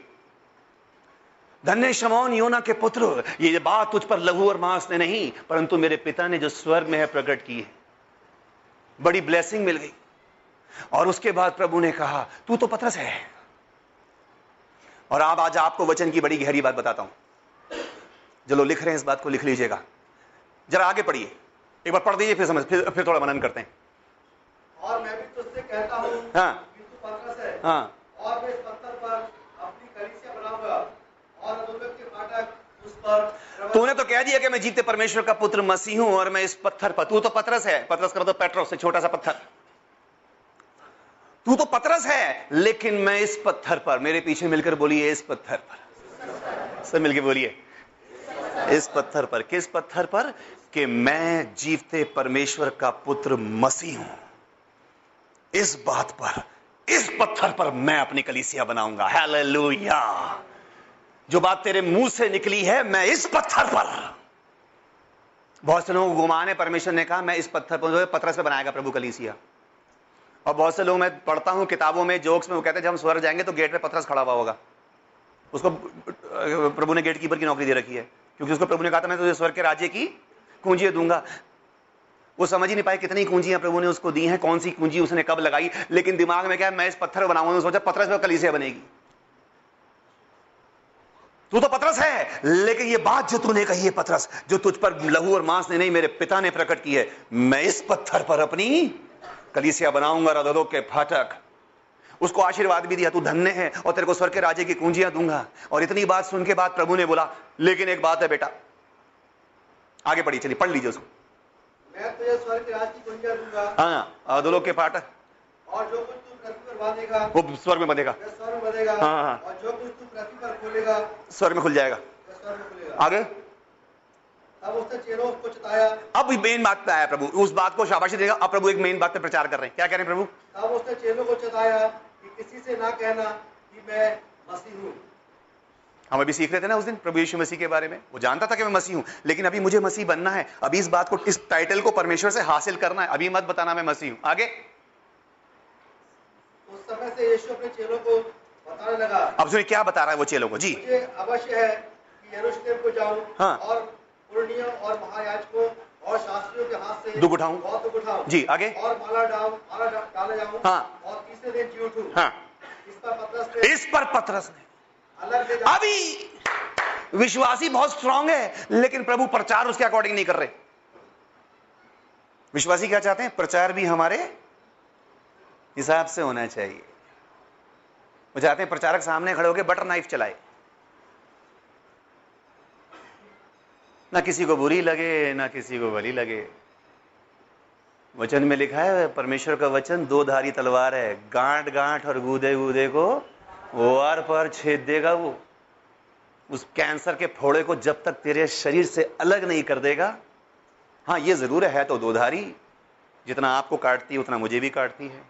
जितना वो वचन आपके लिए है, उतना वचन मेरे लिए भी और जो वचन मैं आपको प्रचार करूँगा, निश्चय आप उसको मेरे जीवन में भी चेक करने की पूरी पूरी परमिशन रखते हैं। आप देखेंगे जो बात भैया ने यहाँ से चल के बोली है, वो उनके अपने जीवन में भी है या नहीं? क्योंकि दोधारी का मतलब है, जो जितनी आपकी तरफ़ तेज से चलेगी, उतनी मेरी तरफ़ भी चलेगी। इसलिए जिस वचन को प्रभु कहते हैं, पहले जीवन में मान, उसी का प्रचार करना। और ये बात आपको बता रहा हूँ, आप में से अगर किसी के दिल में बड़ी इच्छा उठती है ना वचन का प्रचार करने की, कभी भी उस आयत का प्रचार जीवन में मत करना, जो बात तुमने खुद ना मानी हो। कभी उस बात को लोगों को कभी भी प्रचार में मत बताना जिस बात को अभी तक तुमने खुद ना अपने जीवन में अपनाया हो। वरना शैतान इतना चालाक है कि उसी बात को लेकर तुम्हें लोगों के सामने शर्मिंदा कर देगा लोग कहेंगे, जिस सच का ये प्रचार कर रहा है, हमें पता है अंदर से कितना सच्चा है। हमें खड़े होकर बता रहा है कि चोरी ना करना, खुद कितनी डकैतियाँ डाली, हमें पता है। आप झूठे हो जाओगे प्रभु के आगे और इस बाइबल को हाथ में लेने लायक नहीं रहोगे। फिर आपका इस्तेमाल कोई और आत्मा करेगी। अभी थोड़ी थोड़ी धीरे में अभी आगे आगे चल सीखेंगे। आज सब लोग टाइम निकाल के आए ना? आमेन? प्रेज लो मैंने देखा है आपकी मीटिंग ग्यारह बजे तक चलते चलते। आपका स्टैमिना मैं जानता हूँ, इसलिए भोपाल की कलीसिया के लिए मुझे क्यों प्रभु ने भेजा है, मैं धन्यवाद दे रहा हूँ। आमेन हालेलुया तो कोई बात नहीं, एक रात खाना लेट खा लेंगे, नहीं भी खाएँगे तो क्या फ़र्क पड़ता है? लोग तो प्रभु के पीछे तीन तीन दिन भूखे चलते। प्रेज ओ, अंदर की भरपूरी प्रभु दे रहा है और हम खा रहे हैं और प्रभु खिला रहा है। इसको सीधा हॉटलाइन पे आपके लिए मैसेज आ रहा है, आप लेते जाओ। चाहो तो मंगा लेना दिल्ली से, इसका ऑडियो भी रिकॉर्ड हो रहा है वीडियो तो बनी रहा है। जितने मैसेज यहाँ पर दिए गए सब रिकॉर्ड हो रहे हैं। आप चाहें तो मंगवा सकते हैं बाद में, अगर आपकी इच्छा है तो। तो वो प्रभु कह रहे हैं, मैं तो जिस पर और जैसी प्रभु ने बोला, देखो भाई, मेरा टाइम आ रहा है, मैं वहाँ जाऊँगा, लोग मुझे पकड़वाएँगे, मैं मारा जाऊँगा। जब प्रभु प्रचार कर चुके, पतरस ने प्रभु के गले में हाथ डाला, बोले, प्रभु, जरा बात सुनना, इधर को आने जरा कौन में आ ये क्या प्रोग्राम बनाया मरने मुरने का? आपकी हिम्मत कैसे हुई मरने की? पढ़े जर बदर क्या लिखा है? इस पर अलग ले जाकर। अलग ले जाकर कोने में। हे प्रभु परमेश्वर हाँ हाँ अलग ले जाकर। हाँ ये तो खा गए बदर आप झिड़कने। प्रभु को झिड़क रहे पाशा साहब आपकी हिम्मत कैसे हो गई ये बात कहने की? आपने हमसे पूछा कमेटी से? बहुत जगह प्रचारक को कमेटी चलाती है। आपकी हिम्मत कैसे होगी बात कहने की? इधर आओ। एक तो बड़ी मुश्किल से पब्लिक घेर के लाए, तुम मरने चलती है ये चर्ची बंद करवाओगे? अरे लुइया मरने से पहले हमसे पूछा। ये सूली पे चढ़ने का प्रोग्राम कैसे बनाया? हमें बताया। लिखा, झड़कने लगा। अभी ठीक है, आप पास्टर हो, लेकिन उम्र में मुझसे बहुत छोटे हो। हमारी उम्र गुजर गई। मछली पकड़ते पकड़ते तुम अभी तीस साल के लड़के हैं? उठ के खड़े हो गए ठीक है प्रभु है मैं जानते हैं दो चार चमत्कार तूने कर दिए लेकिन ये मरने का अभी तो मिनिस्ट्री शुरू हुई है। अभी तो पब्लिक आना अभी तो चंदे का डब्बा छोटे से बड़ा हुआ है। आमीन। अभी तो लोगों ने वेज की बजाय नॉन वेज खिलाना शुरू करा है। ओ, ओ, ओ प्रभु में बहुत से लोग हैं, मैं उनका धन्यवाद देता हूँ मिनिस्ट्री के लिए सपोर्ट भेजते हैं, बहुत विश्वास के साथ भेजते हैं। और जब प्रभु उनको उसका प्रतिफल देता है, हम प्रार्थनाओं के साथ उनके लिए प्रार्थना करते हैं, जब उनकी इंक्रीमेंट होती है तो कई बार दान में भी इंक्रीमेंट हो जाती है। तो लगता है हाँ प्रभु का धन्यवाद हो, प्रभु काम कर रहा है, वो विश्वास से भेजते हैं ब्रदर आपने प्रार्थना की, प्रभु ने बहुत काम किया, हमेशा करता है। इसलिए हमने प्रेयर रिक्वेस्ट फॉर्म बाहर रखे हैं, आप चाहें तो ले सकते हैं, कोई प्रार्थना का विषय आप हमें दे सकते हैं। तो वो कह रहा खबरदार, कैसे मरने का प्रोग्राम बनाया? तो एक मिनट पहले जिसके सर पे हाथ रख के प्रभु कह रहे थे, धन्य है शमौन योना के पुत्र। उस विश्वासी को प्रभु ने एक नया टाइटल दिया। क्या कहा? हे शैतान, मेरे सामने से दूर हो। तो विश्वासियों डर के रहना, आज प्रभु तुम्हारी तारीफ़ कर रहा है, कल तुम्हें सबके सामने झिड़क भी सकता है। दूर हो! तू मेरे लिए ठोकर का कारण है। तू बताएगा मुझे कि मुझे कैसे चलना है? तू बताएगा कि मेरे को अपने जीवन में क्या काम पूरा करना है? अगर मैंने तुझे एक बरकत दे दी, ठीक है, मेरे पिता ने तुझे रेवलेशन दे दिया, चार बात तेरी समझ में आ गई, बहुत से लोग क्यों घमंडी हो जाते हैं? उन्हें बाइबल की चार आयतें समझ में आ गई। अब वो चर्च में भी ऐसे आते हैं। हम्म। अरे, आपको क्या पता? बोले आपको पता है? क्या पता आपको? कुछ नहीं पता। हमसे पूछो। उन्हें एक रेवलेशन परमिशन दे दिया, उनका सर पे इतना घमंड बढ़ गया। मैंने देखे अच्छे अच्छे लोगों को वचन के ज़रिए घमंडी बनता हुआ। शायद किसी ने उनके सर पे हाथ रख के कह दिया, तुझे प्रभु बहुत इस्तेमाल। कोई प्रचारक आया बाहर से, उसने उसके लिए भविष्यवाणी कर दी, प्रभु तुझे इस्तेमाल करेगा। अब करेगा को छोड़ो, वो खड़ा ही हो गया। उन्होंने कहा, चलो जी। गधे के कान में क्या बोल दिया तू? घोड़ा है। वो उसी दिन से ही नाने लगा। वो अपनी कलीसिया में कैसे जा रहा है? जैसे पता नहीं, मुझसे बड़ा विश्वासी कोई नहीं।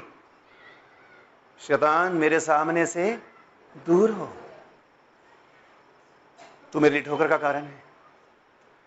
प्रभु ने कहा कि नहीं कहा, ठोकरों का लगना तो अवश्य है, लेकिन हाय, उसके जीवन पर जिसकी वजह से ठोकर लगती है।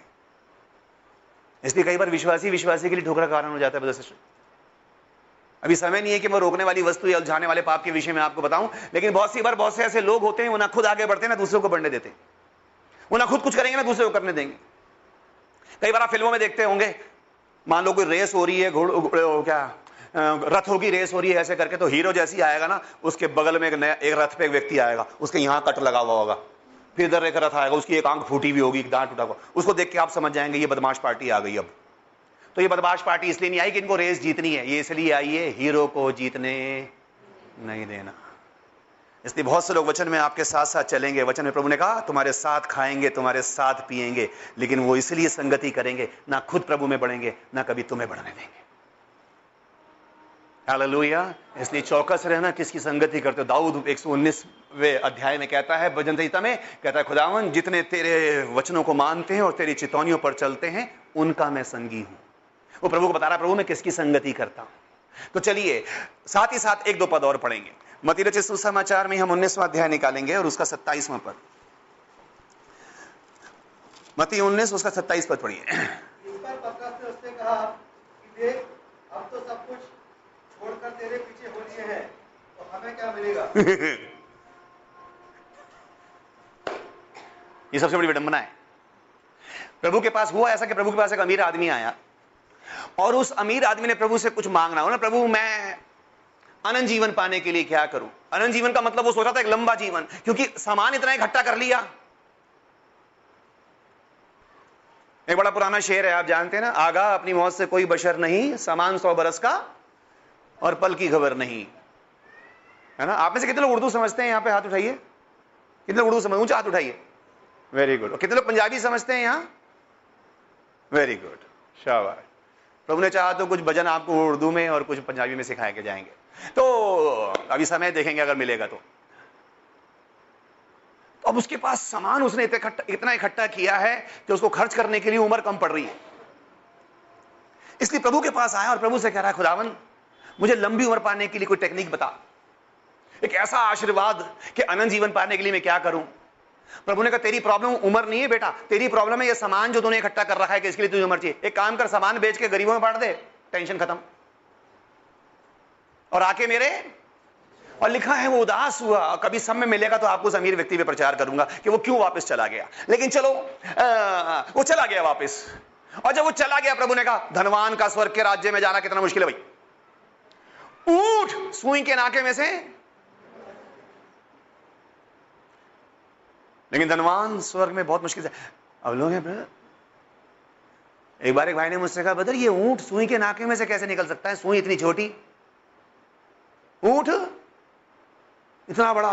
मैंने कहा, प्रभु ने बिल्कुल ठीक कहा बेटा कि उनकी प्रभु को पता है तुम इतने अकलमंद हो कि एक दिन तुम इतनी बड़ी सुई बना लोगे और उसमें से ऊँट अगर प्रभु कहता ना कि जिस तरह ऊँट सुई के नाके में से नहीं निकल सकता, इस तरह धनवान भी स्वर्ग तो तुम इतने टेक्निकल आदमी हो, तुम इतनी बड़ी सुई बना लोगे और उसमें से ऊँट निकाल दोगे। क्या देखो, आपने ऊँट निकाल दिया तो इसका मतलब धनी भी जाएगा। तुम बना लोगे बेटा एक दिन इतनी बड़ी सुई, और उसमें से ऊँट। इसलिए प्रभु ने पहले कह दिया, ऊँट सुई के नाके में से निकल सकता है। निकल सकता है। बोलो, ऊँट सुई के नाके में से निकल सकता है। हाँ आप निकाल दोगे, पक्की बात, विश्वास। लेकिन धनी, अब जब उसने बोला, प्रभु ने बोला, और वो चला गया, इस डायलॉग को सुन के विश्वासी क्या कह रहा है? प्रभु, हम तो सब कुछ छोड़कर तेरे सबकी बाइबल में ये वाली आयत निकली हुई है। कौन सी आयत पढ़ी भाई स्टैनली आपने? मती उन्नीस का? सबके पास है ये आयत? तो जरा सब पढ़ दीजिए प्लीज़ मेरे लिए।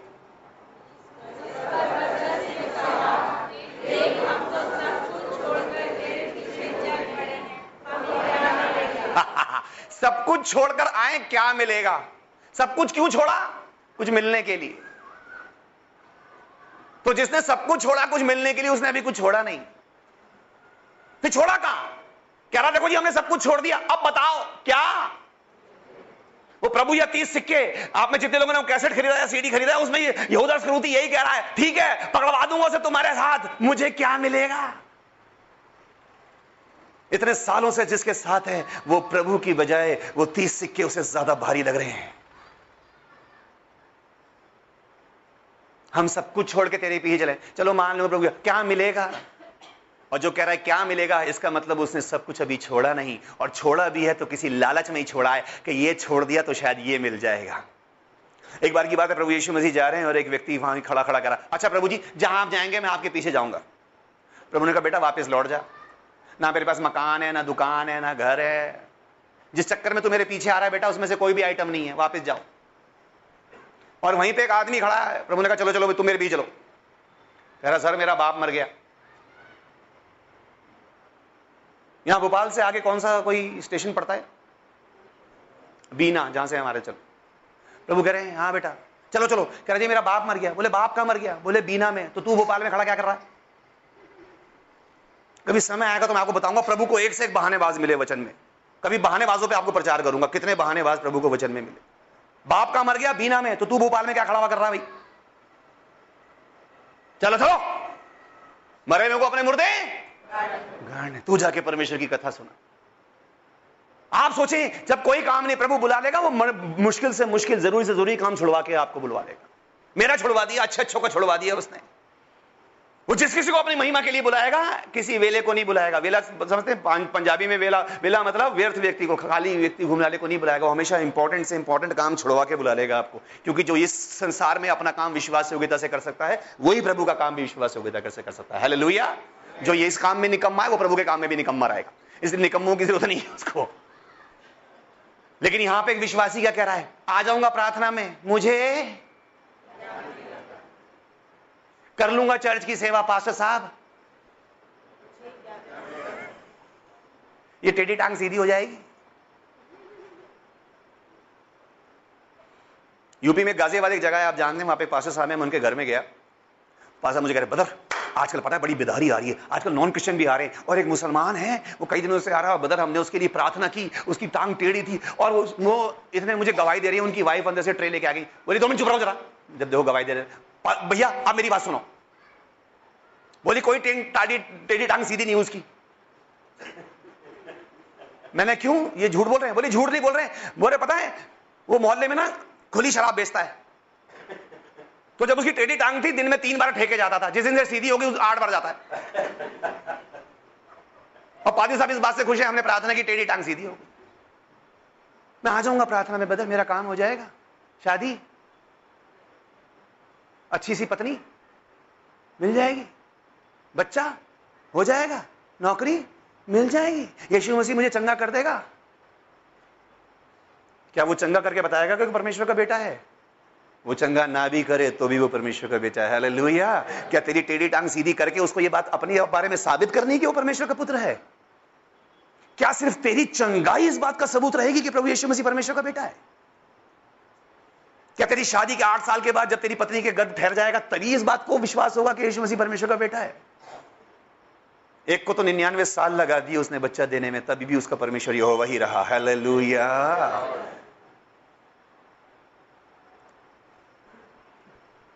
बाप तो बाप है, रोटी ना दे तो भी तो बाप है।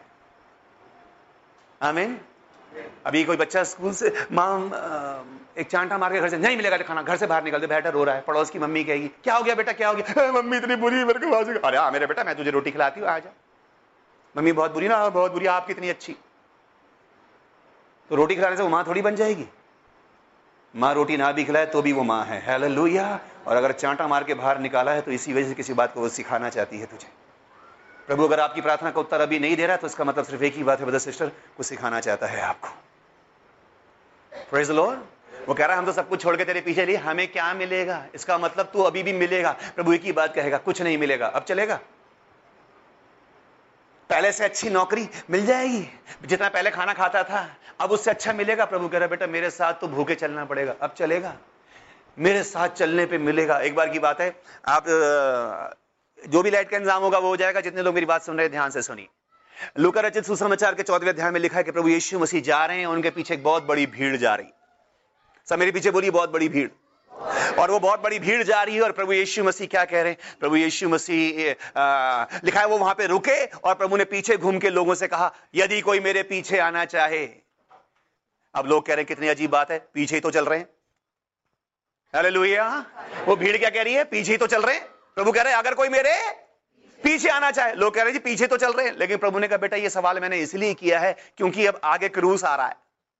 अब आगे आएँगे मेरे लिए थप्पड़ और घूसे और लाते और थूक और हंटर। वहाँ तक कौन जाएगा मेरे साथ? प्रेज लो हमें क्या मिलेगा?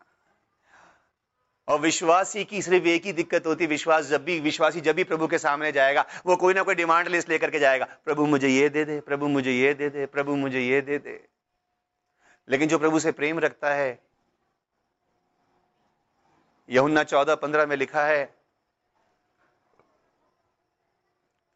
यदि तुम मुझसे प्रेम रखते हो, यदि तुम मुझसे प्रेम रखते हो तो मेरी आज्ञाओं को मानोगे। यदि तुम मुझ पर विश्वास करते हो तो नहीं, यदि तुम मुझसे प्रेम रखते हो। और बाकी सब चेलों के लिए लिखा है, ब्रदर सिस्टर, के सब लोग उससे प्यार करते थे। लेकिन ये एक ही मात्र चेला ऐसा इसके लिए लिखा है, प्रभु उससे प्यार करता था। वो चेला जिससे प्रभु प्रेम रखता था। अभी आप प्रचार सुन लेना, अभी लाइट कम है, इसलिए मैं सिर्फ़ आपको वचन देता हूँ, रेफरेंसेस आप जाने से पहले मुझसे ले लेना। एक बार ऐसा हुआ कि जब प्रभु यीशु मसीह ने कहा कि मैं मरने के लिए जा रहा हूँ, ये फ़ौरन क्या करा प्रभु खबरदार, आप मरने नहीं जाएँगे। और अगर आप मरने चले गए, मैं आपके साथ जेल खाने तक भी जाऊँगा। मैं आपके साथ मृत्यु तक भी प्रभु ने कहा, बहुत बड़ी बात कह दी बेटा तूने। और बात ये होगी, मृत्यु की बात तो बेटा बहुत दूर की बात है। इससे पहले के मुर्गा बांग देगा, तू तीन बार मेरा इनकार एक मुर्गा ड्यूटी पे है बेटा आज। आज उसके कान तेरी तरफ़ ही लगे हैं। चाहे दोपहर हो जाए, बहुत सी बार मैंने जगह देखा है, वहाँ पे दिन के बारह बजे मुर्गे बांग देते हैं।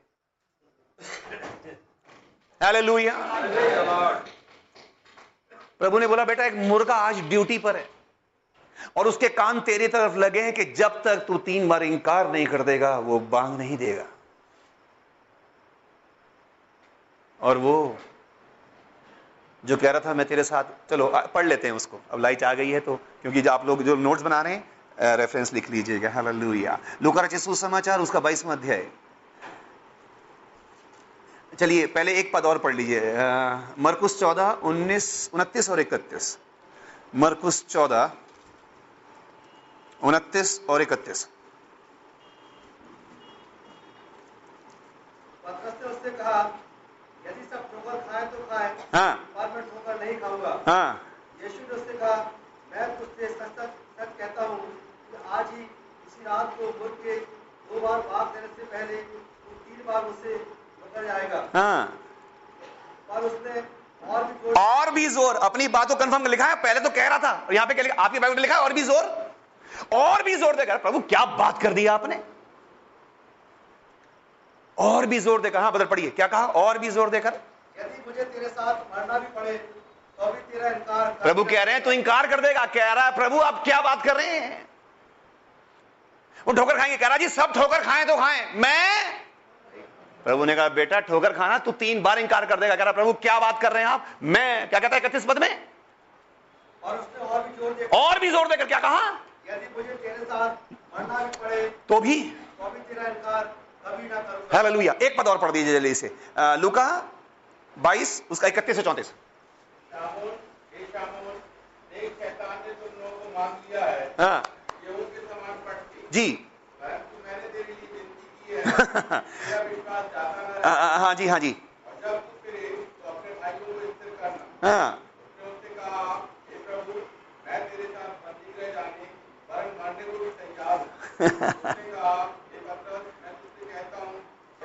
कितनी बड़ी एक विश्वास प्रभु को दिला रहा है एक विश्वासी मैं तेरे साथ मर भी जाऊँगा प्रभु ने कहा बहुत बड़ी बात कही बेटा तूने। तू तो मरने की बात कह रहा है मैं कह रहा हूँ तू मुझे पहचानने तक से इनकार कर देगा। कहता है मैं जाने को तैयार हूँ मरने वो एक ऐसे बड़े विश्वास की बात कर रहा है और विश्वासियों में ये होती है होड़ कि उनको अपने विश्वास में हो, हो। अभी इस पहलू को हमने देखा और बाइबल बताती है कि चलो एक दो पद पढ़ लेते हैं हम जरा दूसरे पहलू के लिए। रचित सुसमाचार निकालिए जल्दी से। कुछ आयतें मेरे लिए पढ़ दीजिए फिर हम थोड़ा सा मनन करेंगे। ओ हालेलुया। समय तो बहुत ज़्यादा हो गया। हम्म, यहोना चौदह उसका पंद्रहवा पद पढ़ी यदि तुम मुझसे प्रेम रखते हो। हाँ। तो मेरी आज्ञा हाँ जी। आज मैं पिता से विनती करूँगा और वह तुम्हें एक और इक्कीसवां पद पढ़िए। इक्कीसवां पद। जिसके पास मेरी आज्ञाएँ हैं और वह उन्हें मानता है वही मुझसे प्रेम करता वही। मुझसे प्रेम रखता और चौबीसवें पद में क्या लिखा? जो मुझसे प्रेम नहीं रखता और मेरे वचन नहीं मानता और जो वचन तुम सुनते वो मेरा नहीं वरन पिता का जिसने मुझे भेजा। गुड और पंद्रह का दस भी पढ़ दीजिए।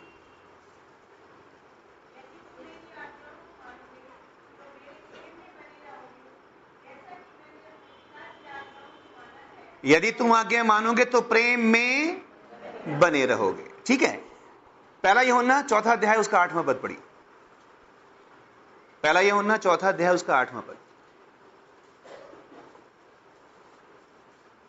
भी पढ़ दीजिए जो प्रेम परमेश्वर हमसे रखता है उसे हम जान गए हैं और हमने उस पर विश्वास किया है परमेश्वर प्रेम है जो प्रेम में बना रहता है वह परमेश्वर में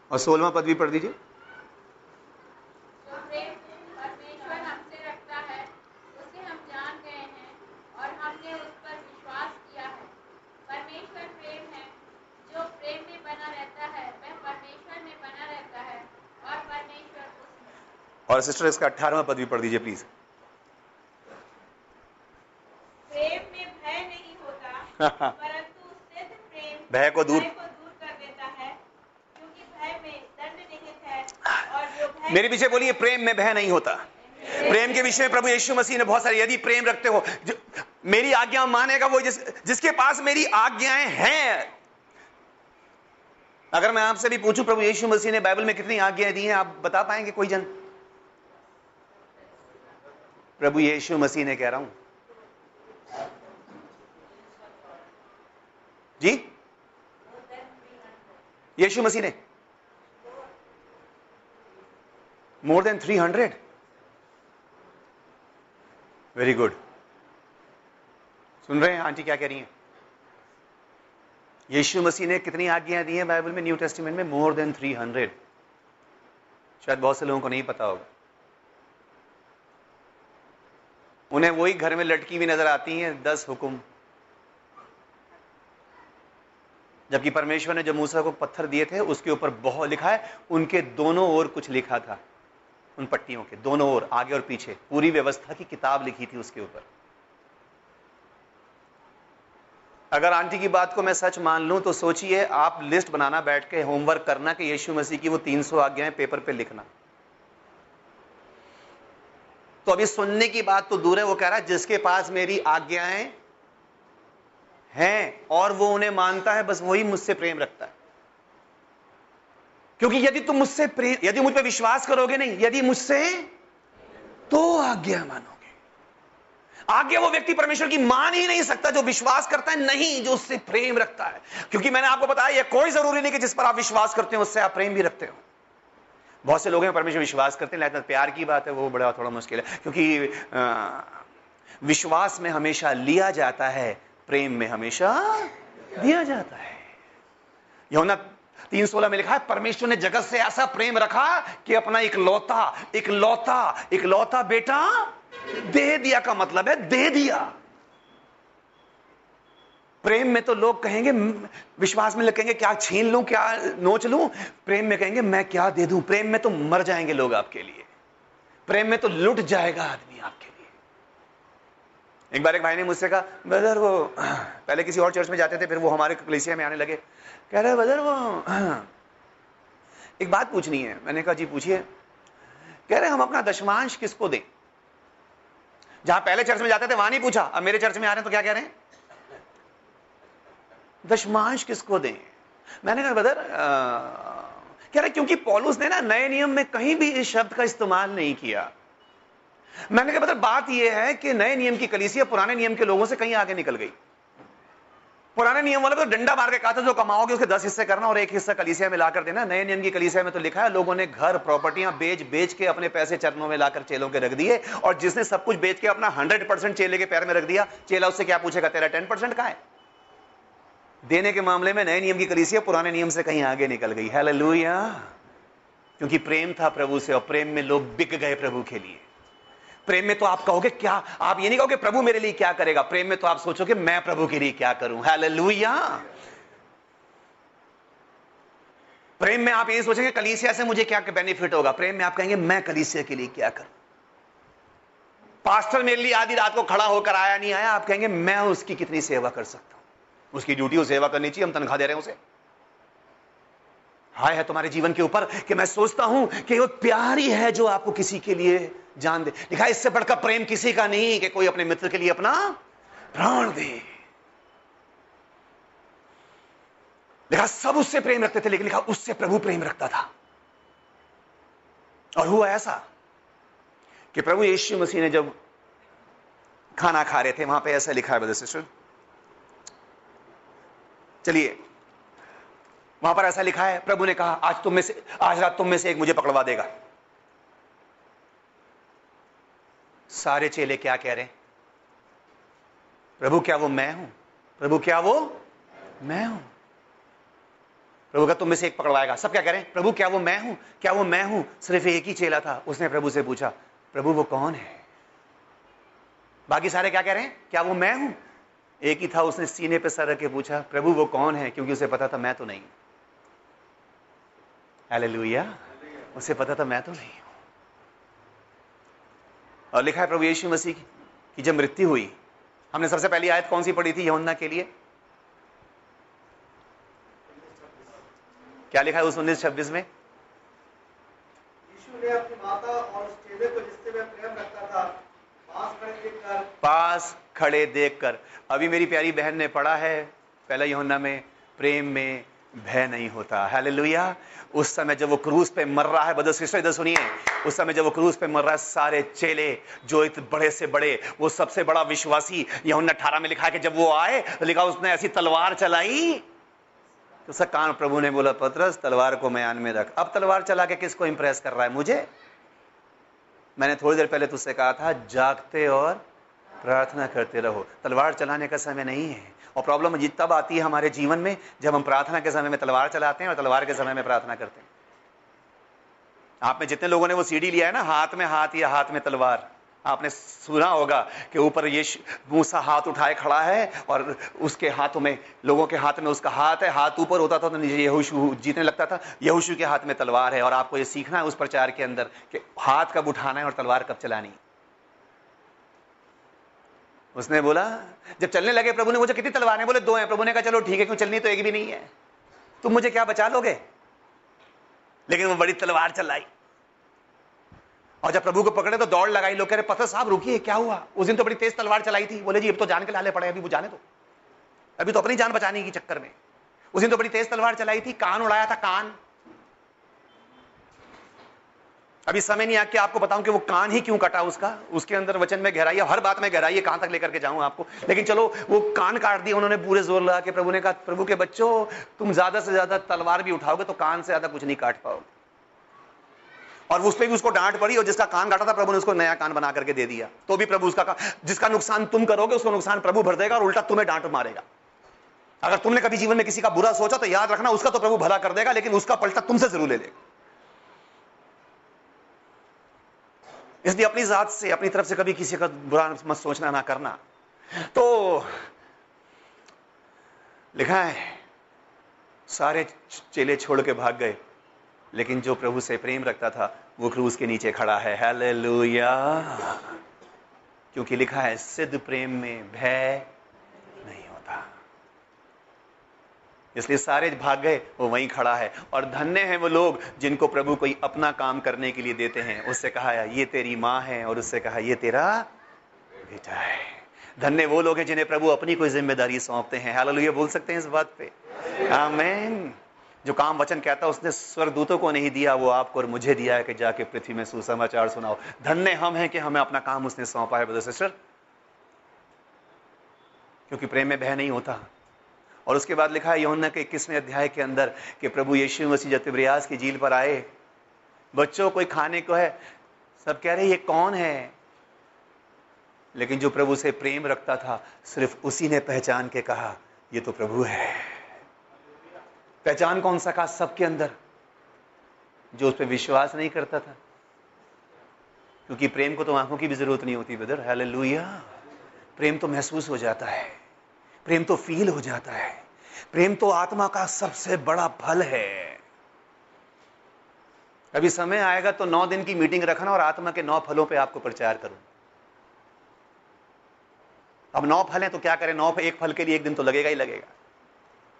लिखा है पहला कुरंथी के तेरहवें अध्याय में, अविश्वास, आशा और प्रेम तीनों स्थायी हैं, परंतु इन सबसे बड़ा प्रेम है। हालेलुया। कहता है, जरा पढ़ दीजिए उस आयत को जरा, जल्दी से। बस पाँच मिनट आपके और लूँगा मैं। यौन रचित सुसमाचार, उसका इक्कीसवां अध्याय, उसका सातवां पद।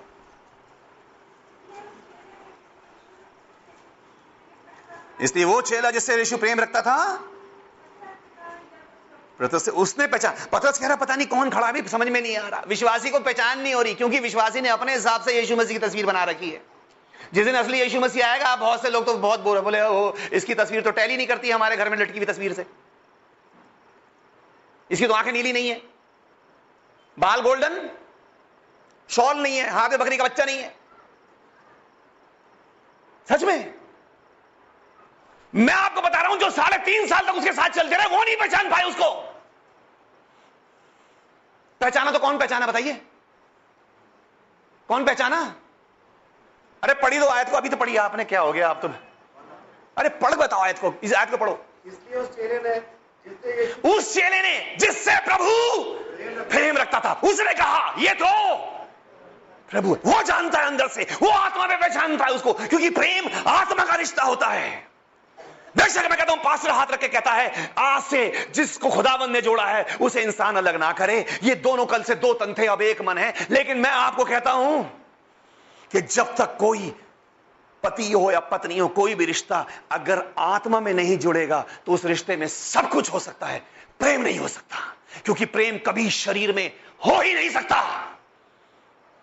आप चूम सकते हैं, चाट सकते हैं, काट, एक दूसरे को गले से लिपटा के ज़ाहिर कर सकते हैं प्रेम, लेकिन प्रेम शरीर में हो नहीं सकता, क्योंकि प्रेम शरीर का नहीं, आत्मा का फल है। हालेलुया और शरीर में किसी को लिपटा के, चिपटा के कितनी चाहिए बोलो आई लव यू बहुत मुश्किल है उसको साबित कर पाना। क्योंकि प्रेम कभी शरीर में हो ही नहीं सकता, लेकिन अगर जिस दिन प्रेम आत्मा में हो जाएगा, उस दिन शरीर में ना भी हो तो कोई फ़र्क नहीं पड़ता। है लुया तब वो शरीर जो तीन दिन के बाद मुर्दों में से जी उठ करके आया, उसको वो ही पहचान पाया। प्रभु यीशु मसीह, अपनी प्रार्थना में कह रहे हैं, दो तीन पद हम पढ़ेंगे, फिर हम प्रार्थना करेंगे। यौन रचित सुसमाचार, जल्दी से सत्रहवां ध्यान निकालिए, जल्दी जल्दी, बस दो तीन पद हम और पढ़ेंगे। पाँच सात मिनट बस आपके और। हालेलुया! ओ रबा शाखरीला सिरे बशोरो थनथना हालेलुया। यौना सत्रह का छब्बीस जल्दी।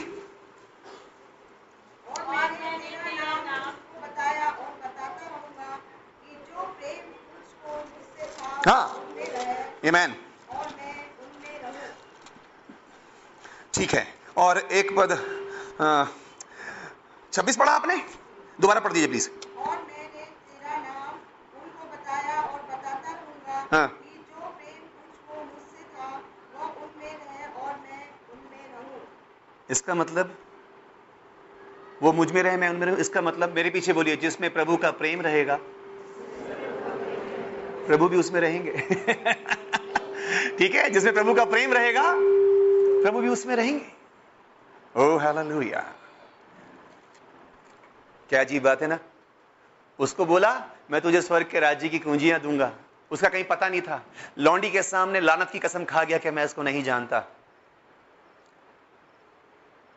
लेकिन धन्यवाद हो उसके लिए। जो प्रभु से प्रेम रखता था ब्रदर सिस्टर, उसको पूरा प्रकाशित वाक्य दे दिया। हालेलुया। तुझे तो वो दिखाऊँगा जो किसी को नहीं दिखाया। तुझे तो वो बताऊँगा जो किसी चेले को नहीं बताया। हालेलुया। सिर्फ़ इसलिए कि तुझसे मैं प्रेम रखता हूँ। और अगर प्रेम रखोगे प्रभु से, वो भी बताएगा तुम्हें जो उसने कभी किसी को नहीं बताया। उसे तो पूरा प्रकाशित वाक्य दे दिया। देख! कौन सा सिंहासन है? देख पृथ्वी का और स्वर्ग का अंत कैसे होगा? आमीन। हालेलुया। ओ तुझे तो वो बताऊँगा जो किसी को नहीं बताया। एक आखिरी आयत पढ़ी है। पहला कुरंथियों, दूसरा अध्याय और उसका नौवां पद। क्या लिखा है? ये मैं सब लोग पहले निकाल लीजिए प्लीज़ सिस्टर, दो मिनट रुक के पढ़िएगा मेरी बहन। जी। है। हाँ। जो हाँ जी, हाँ।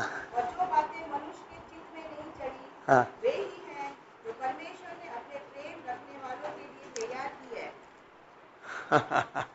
अपने वालों के लिए तैयार की है। विश्वासियों हैं लिखा है यहोन्ना मती मरकुस सोलह सत्रह में हम कल पढ़ रहे थे विश्वास करने वालों में ये चिन्ह होंगे। ऐसा लिखा है ना? विश्वास करने वाले में चिन्ह होंगे वहाँ पाँच चिन्ह लिखे वो दुष्ट आत्माओं को निकालेंगे। नहीं नहीं।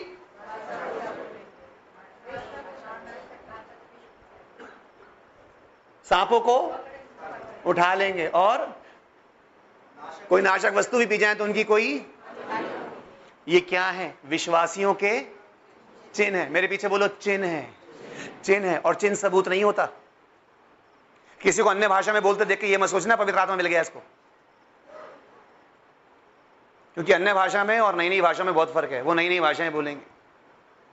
दुष्ट आत्माएँ बहुत अन्य भाषा बोलती हैं। ये कोई ज़रूरी नहीं कि जो अन्य भाषा बोल रहा है उसने पवित्र आत्मा पाए हो लेकिन हाँ ये ज़रूरी है कि जो पवित्र आत्मा पाएगा वो अन्य भाषा बोलेगा ज़रूर। और चिन्ह सबूत नहीं होता। अभी आप जानते हैं अ, अभी पास्टर साहब बोलते हैं कि जब मैं गाड़ी में जाता हूँ तो मेरी गाड़ी पे क्रॉस लगा उसको देख करके। वो भाई बैठे हैं पीछे उनकी गाड़ी के पीछे लिखा है पुलिस। अभी आप जानते हैं एक एक बार की बात है, मैं और मेरी वाइफ जा रहे थे, उस वक्त मेरे पास स्कूटर था, सना आगे बैठी थी।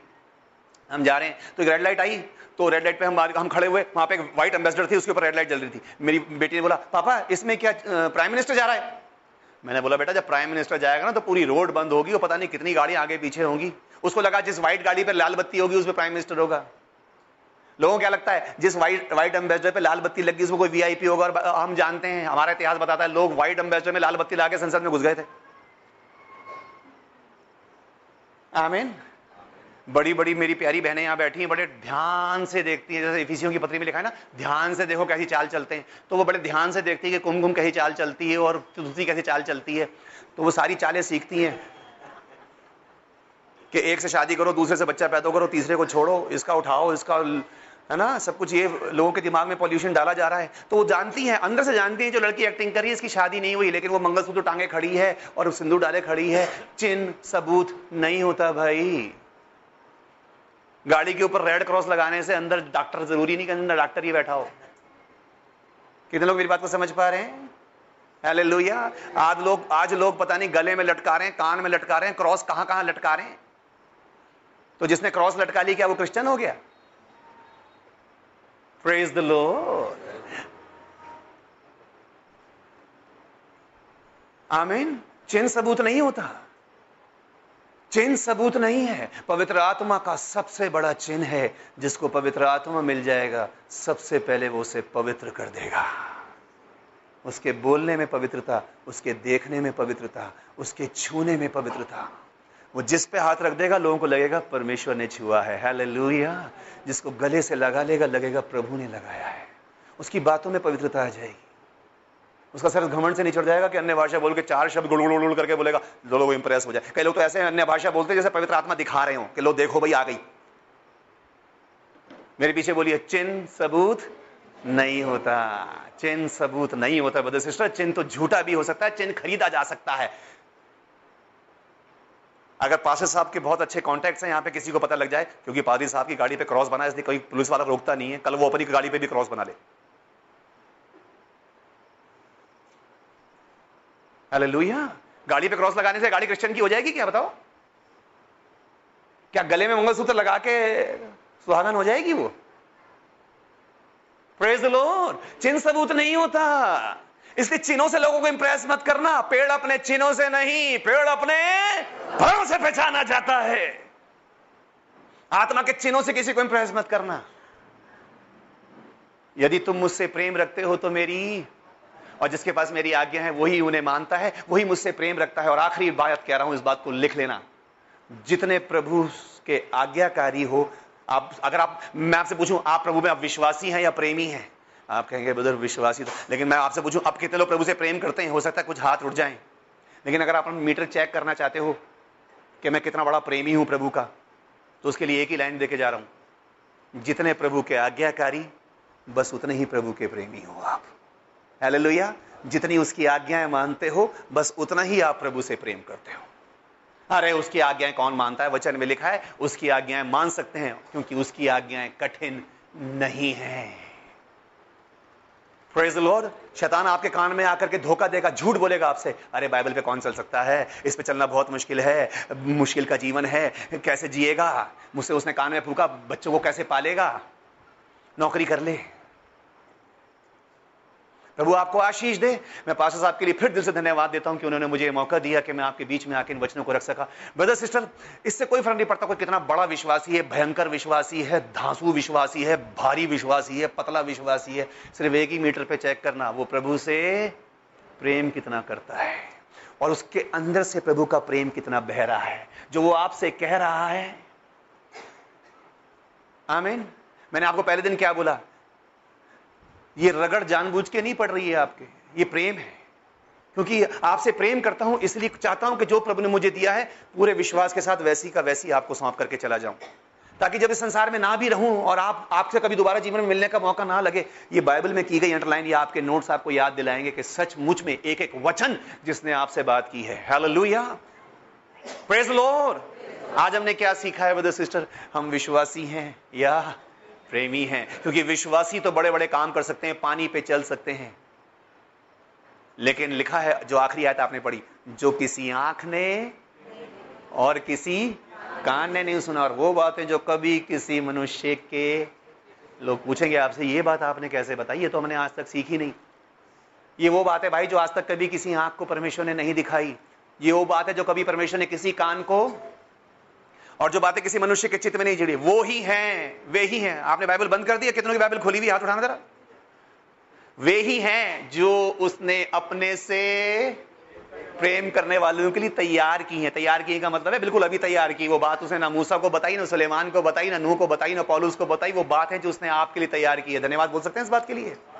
अगर आप प्रभु से प्रेम करने वाले हैं सिस्टर तो उसने आपके लिए अभी भी बहुत सी बातें तैयार की हैं, जो उसने आपसे पहले किसी को नहीं दिखाई। वो बातें जो आपसे पहले कभी किसी कान ने नहीं सुनी। हालेलुया और वो बात जो कभी किसी मनुष्य के चित्त में नहीं चढ़ी, वो देगा आपको, वो दिखाएगा आपको, और वो सुनाएगा आपको। प्रेज लो ये है प्रेम का प्रतिफल कि उस यहुन्ना को उसने वो दिखाया जो उससे पहले उसने किसी को नहीं दिखाया, और वो आपको भी दिखाएगा, अगर आप उससे प्रेम रखते हैं। मसीह यीशु में मिलके बोलिए, कितने लोग चाहते हैं मैं आपके लिए प्रार्थना करूँ? आँखें बंद कीजिए प्लीज़ सर्वशक्तिमान पिता, मसीह यीशु के पवित्र नाम में हम धन्यवाद देते हैं। और इस पूरी मंडली, इस पूरी कलीसिया के लिए, पास्टर साहब समेत, पूरी पंचायत समेत, जितने यहाँ के एल्डर्स हैं प्रभु यूथ लीडर्स हैं खुदावन प्रेयर वॉरियर्स हैं प्रभु जी हालेलुया और एक एक बच्चा मासूम प्रभु, जवान, बड़ा, जितने भी लोग इस कलीसिया से जुड़े हैं प्रभु एक एक के जीवन में मेरी प्रार्थना है खुदावन कि चाहे वो विश्वास में निर्बल हो या प्रभु स्थिर हो, लेकिन वो आपसे इस कदर प्रेम करने वाले हो जाए खुदावन हालेलुया कि वो इस बात को ना देखे कि आपसे क्या मिल रहा है, वो ये देखे कि प्रेम में वो आपके लिए क्या कर सकते सकते हैं प्रभु क्योंकि प्रभु सचमुच में आपको विश्वासी नहीं, प्रेम करने वाले चाहिए। क्योंकि एक प्रेम करने वाला ही आपकी आज्ञा को मान सकता है। आपने कहा, यदि तुम मुझसे प्रेम रखते हो तो मेरी आज्ञाओं को मानोगे। सचमुच में वो व्यक्ति आपकी आज्ञा कभी मान ही नहीं सकता प्रभु, जो आपसे प्रेम नहीं रखता। और मेरी प्रार्थना प्रभु, ये ऐसी प्रेम रखने वाली कलिसिया हो, और उससे बढ़कर के वो प्रेम इनमें से बहे, ये आपस में एक दूसरे से इतने बढ़कर प्रेम करें प्रभु। एक दूसरे को अपने से अच्छा समझे, एक दूसरे को अपने से उत्तम समझे खुदाम, ताकि इस कलिसिया में वो अगापे वो आपका प्रेम दिखने पाए प्रभु। हालेलुया। इस पूरी कलीसिया को मैं यीशु नाम से आशीष देता हूँ, पिता। हालेलुया। कि सचमुच में आपने कहा, यदि तुम आपस में प्रेम रखोगे तो इससे लोग जानेंगे कि तुम मेरे बच्चे और मेरे चेले हो। वो प्रेम ही हमेशा इस कलीसिया की पहचान रहे। इस कलीसिया का नाम नहीं, प्रभु। इस कलीसिया के लोग नहीं। इस कलीसिया में आपका प्रेम इस कलीसिया की पहचान रहे, प्रभु। हालेलुया। और सब लोग एक दूसरे से बढ़कर प्रभु आपको प्रेम कर सकें। यही मेरी प्रार्थना है। आज का ये वचन इनमें से हर एक के जीवन में देधारी हो जाए प्रभु। खासतौर पर मैं पास्टर साहब के लिए प्रार्थना करता हूँ। अपने दास को इतना अनुग्रह और अभिषेक दे प्रभु कि ये सोता उस भाई के, उस दास के जीवन में से बहने पाए प्रभु। हालेलुया ताकि इस कलीसिया को हम दिन प्रतिदिन आप में बढ़ता, जड़ पकड़ता और फलता और फूलता देखें। हालेलुया आपके आने में समय है प्रभु। तो हम इसी तरह फिर इकट्ठा हों और मिलकर इसी तरह आपके वचन में से सीख सकें। तब तक के लिए हम सब शरीर, आत्मा, प्राण सहित अपने आप को पवित्र अनुग्रह में सौंपते हैं। और धन्यवाद और स्तुति के साथ इन तमाम प्रार्थना और विनतियों को आपके बेटे और अपने प्रभु यीशु मसीह के पवित्र नाम में ही मांगते हैं पिता। आमेन आमेन। प्रेज लॉर्ड प्रभु आप सबको आशीष दे।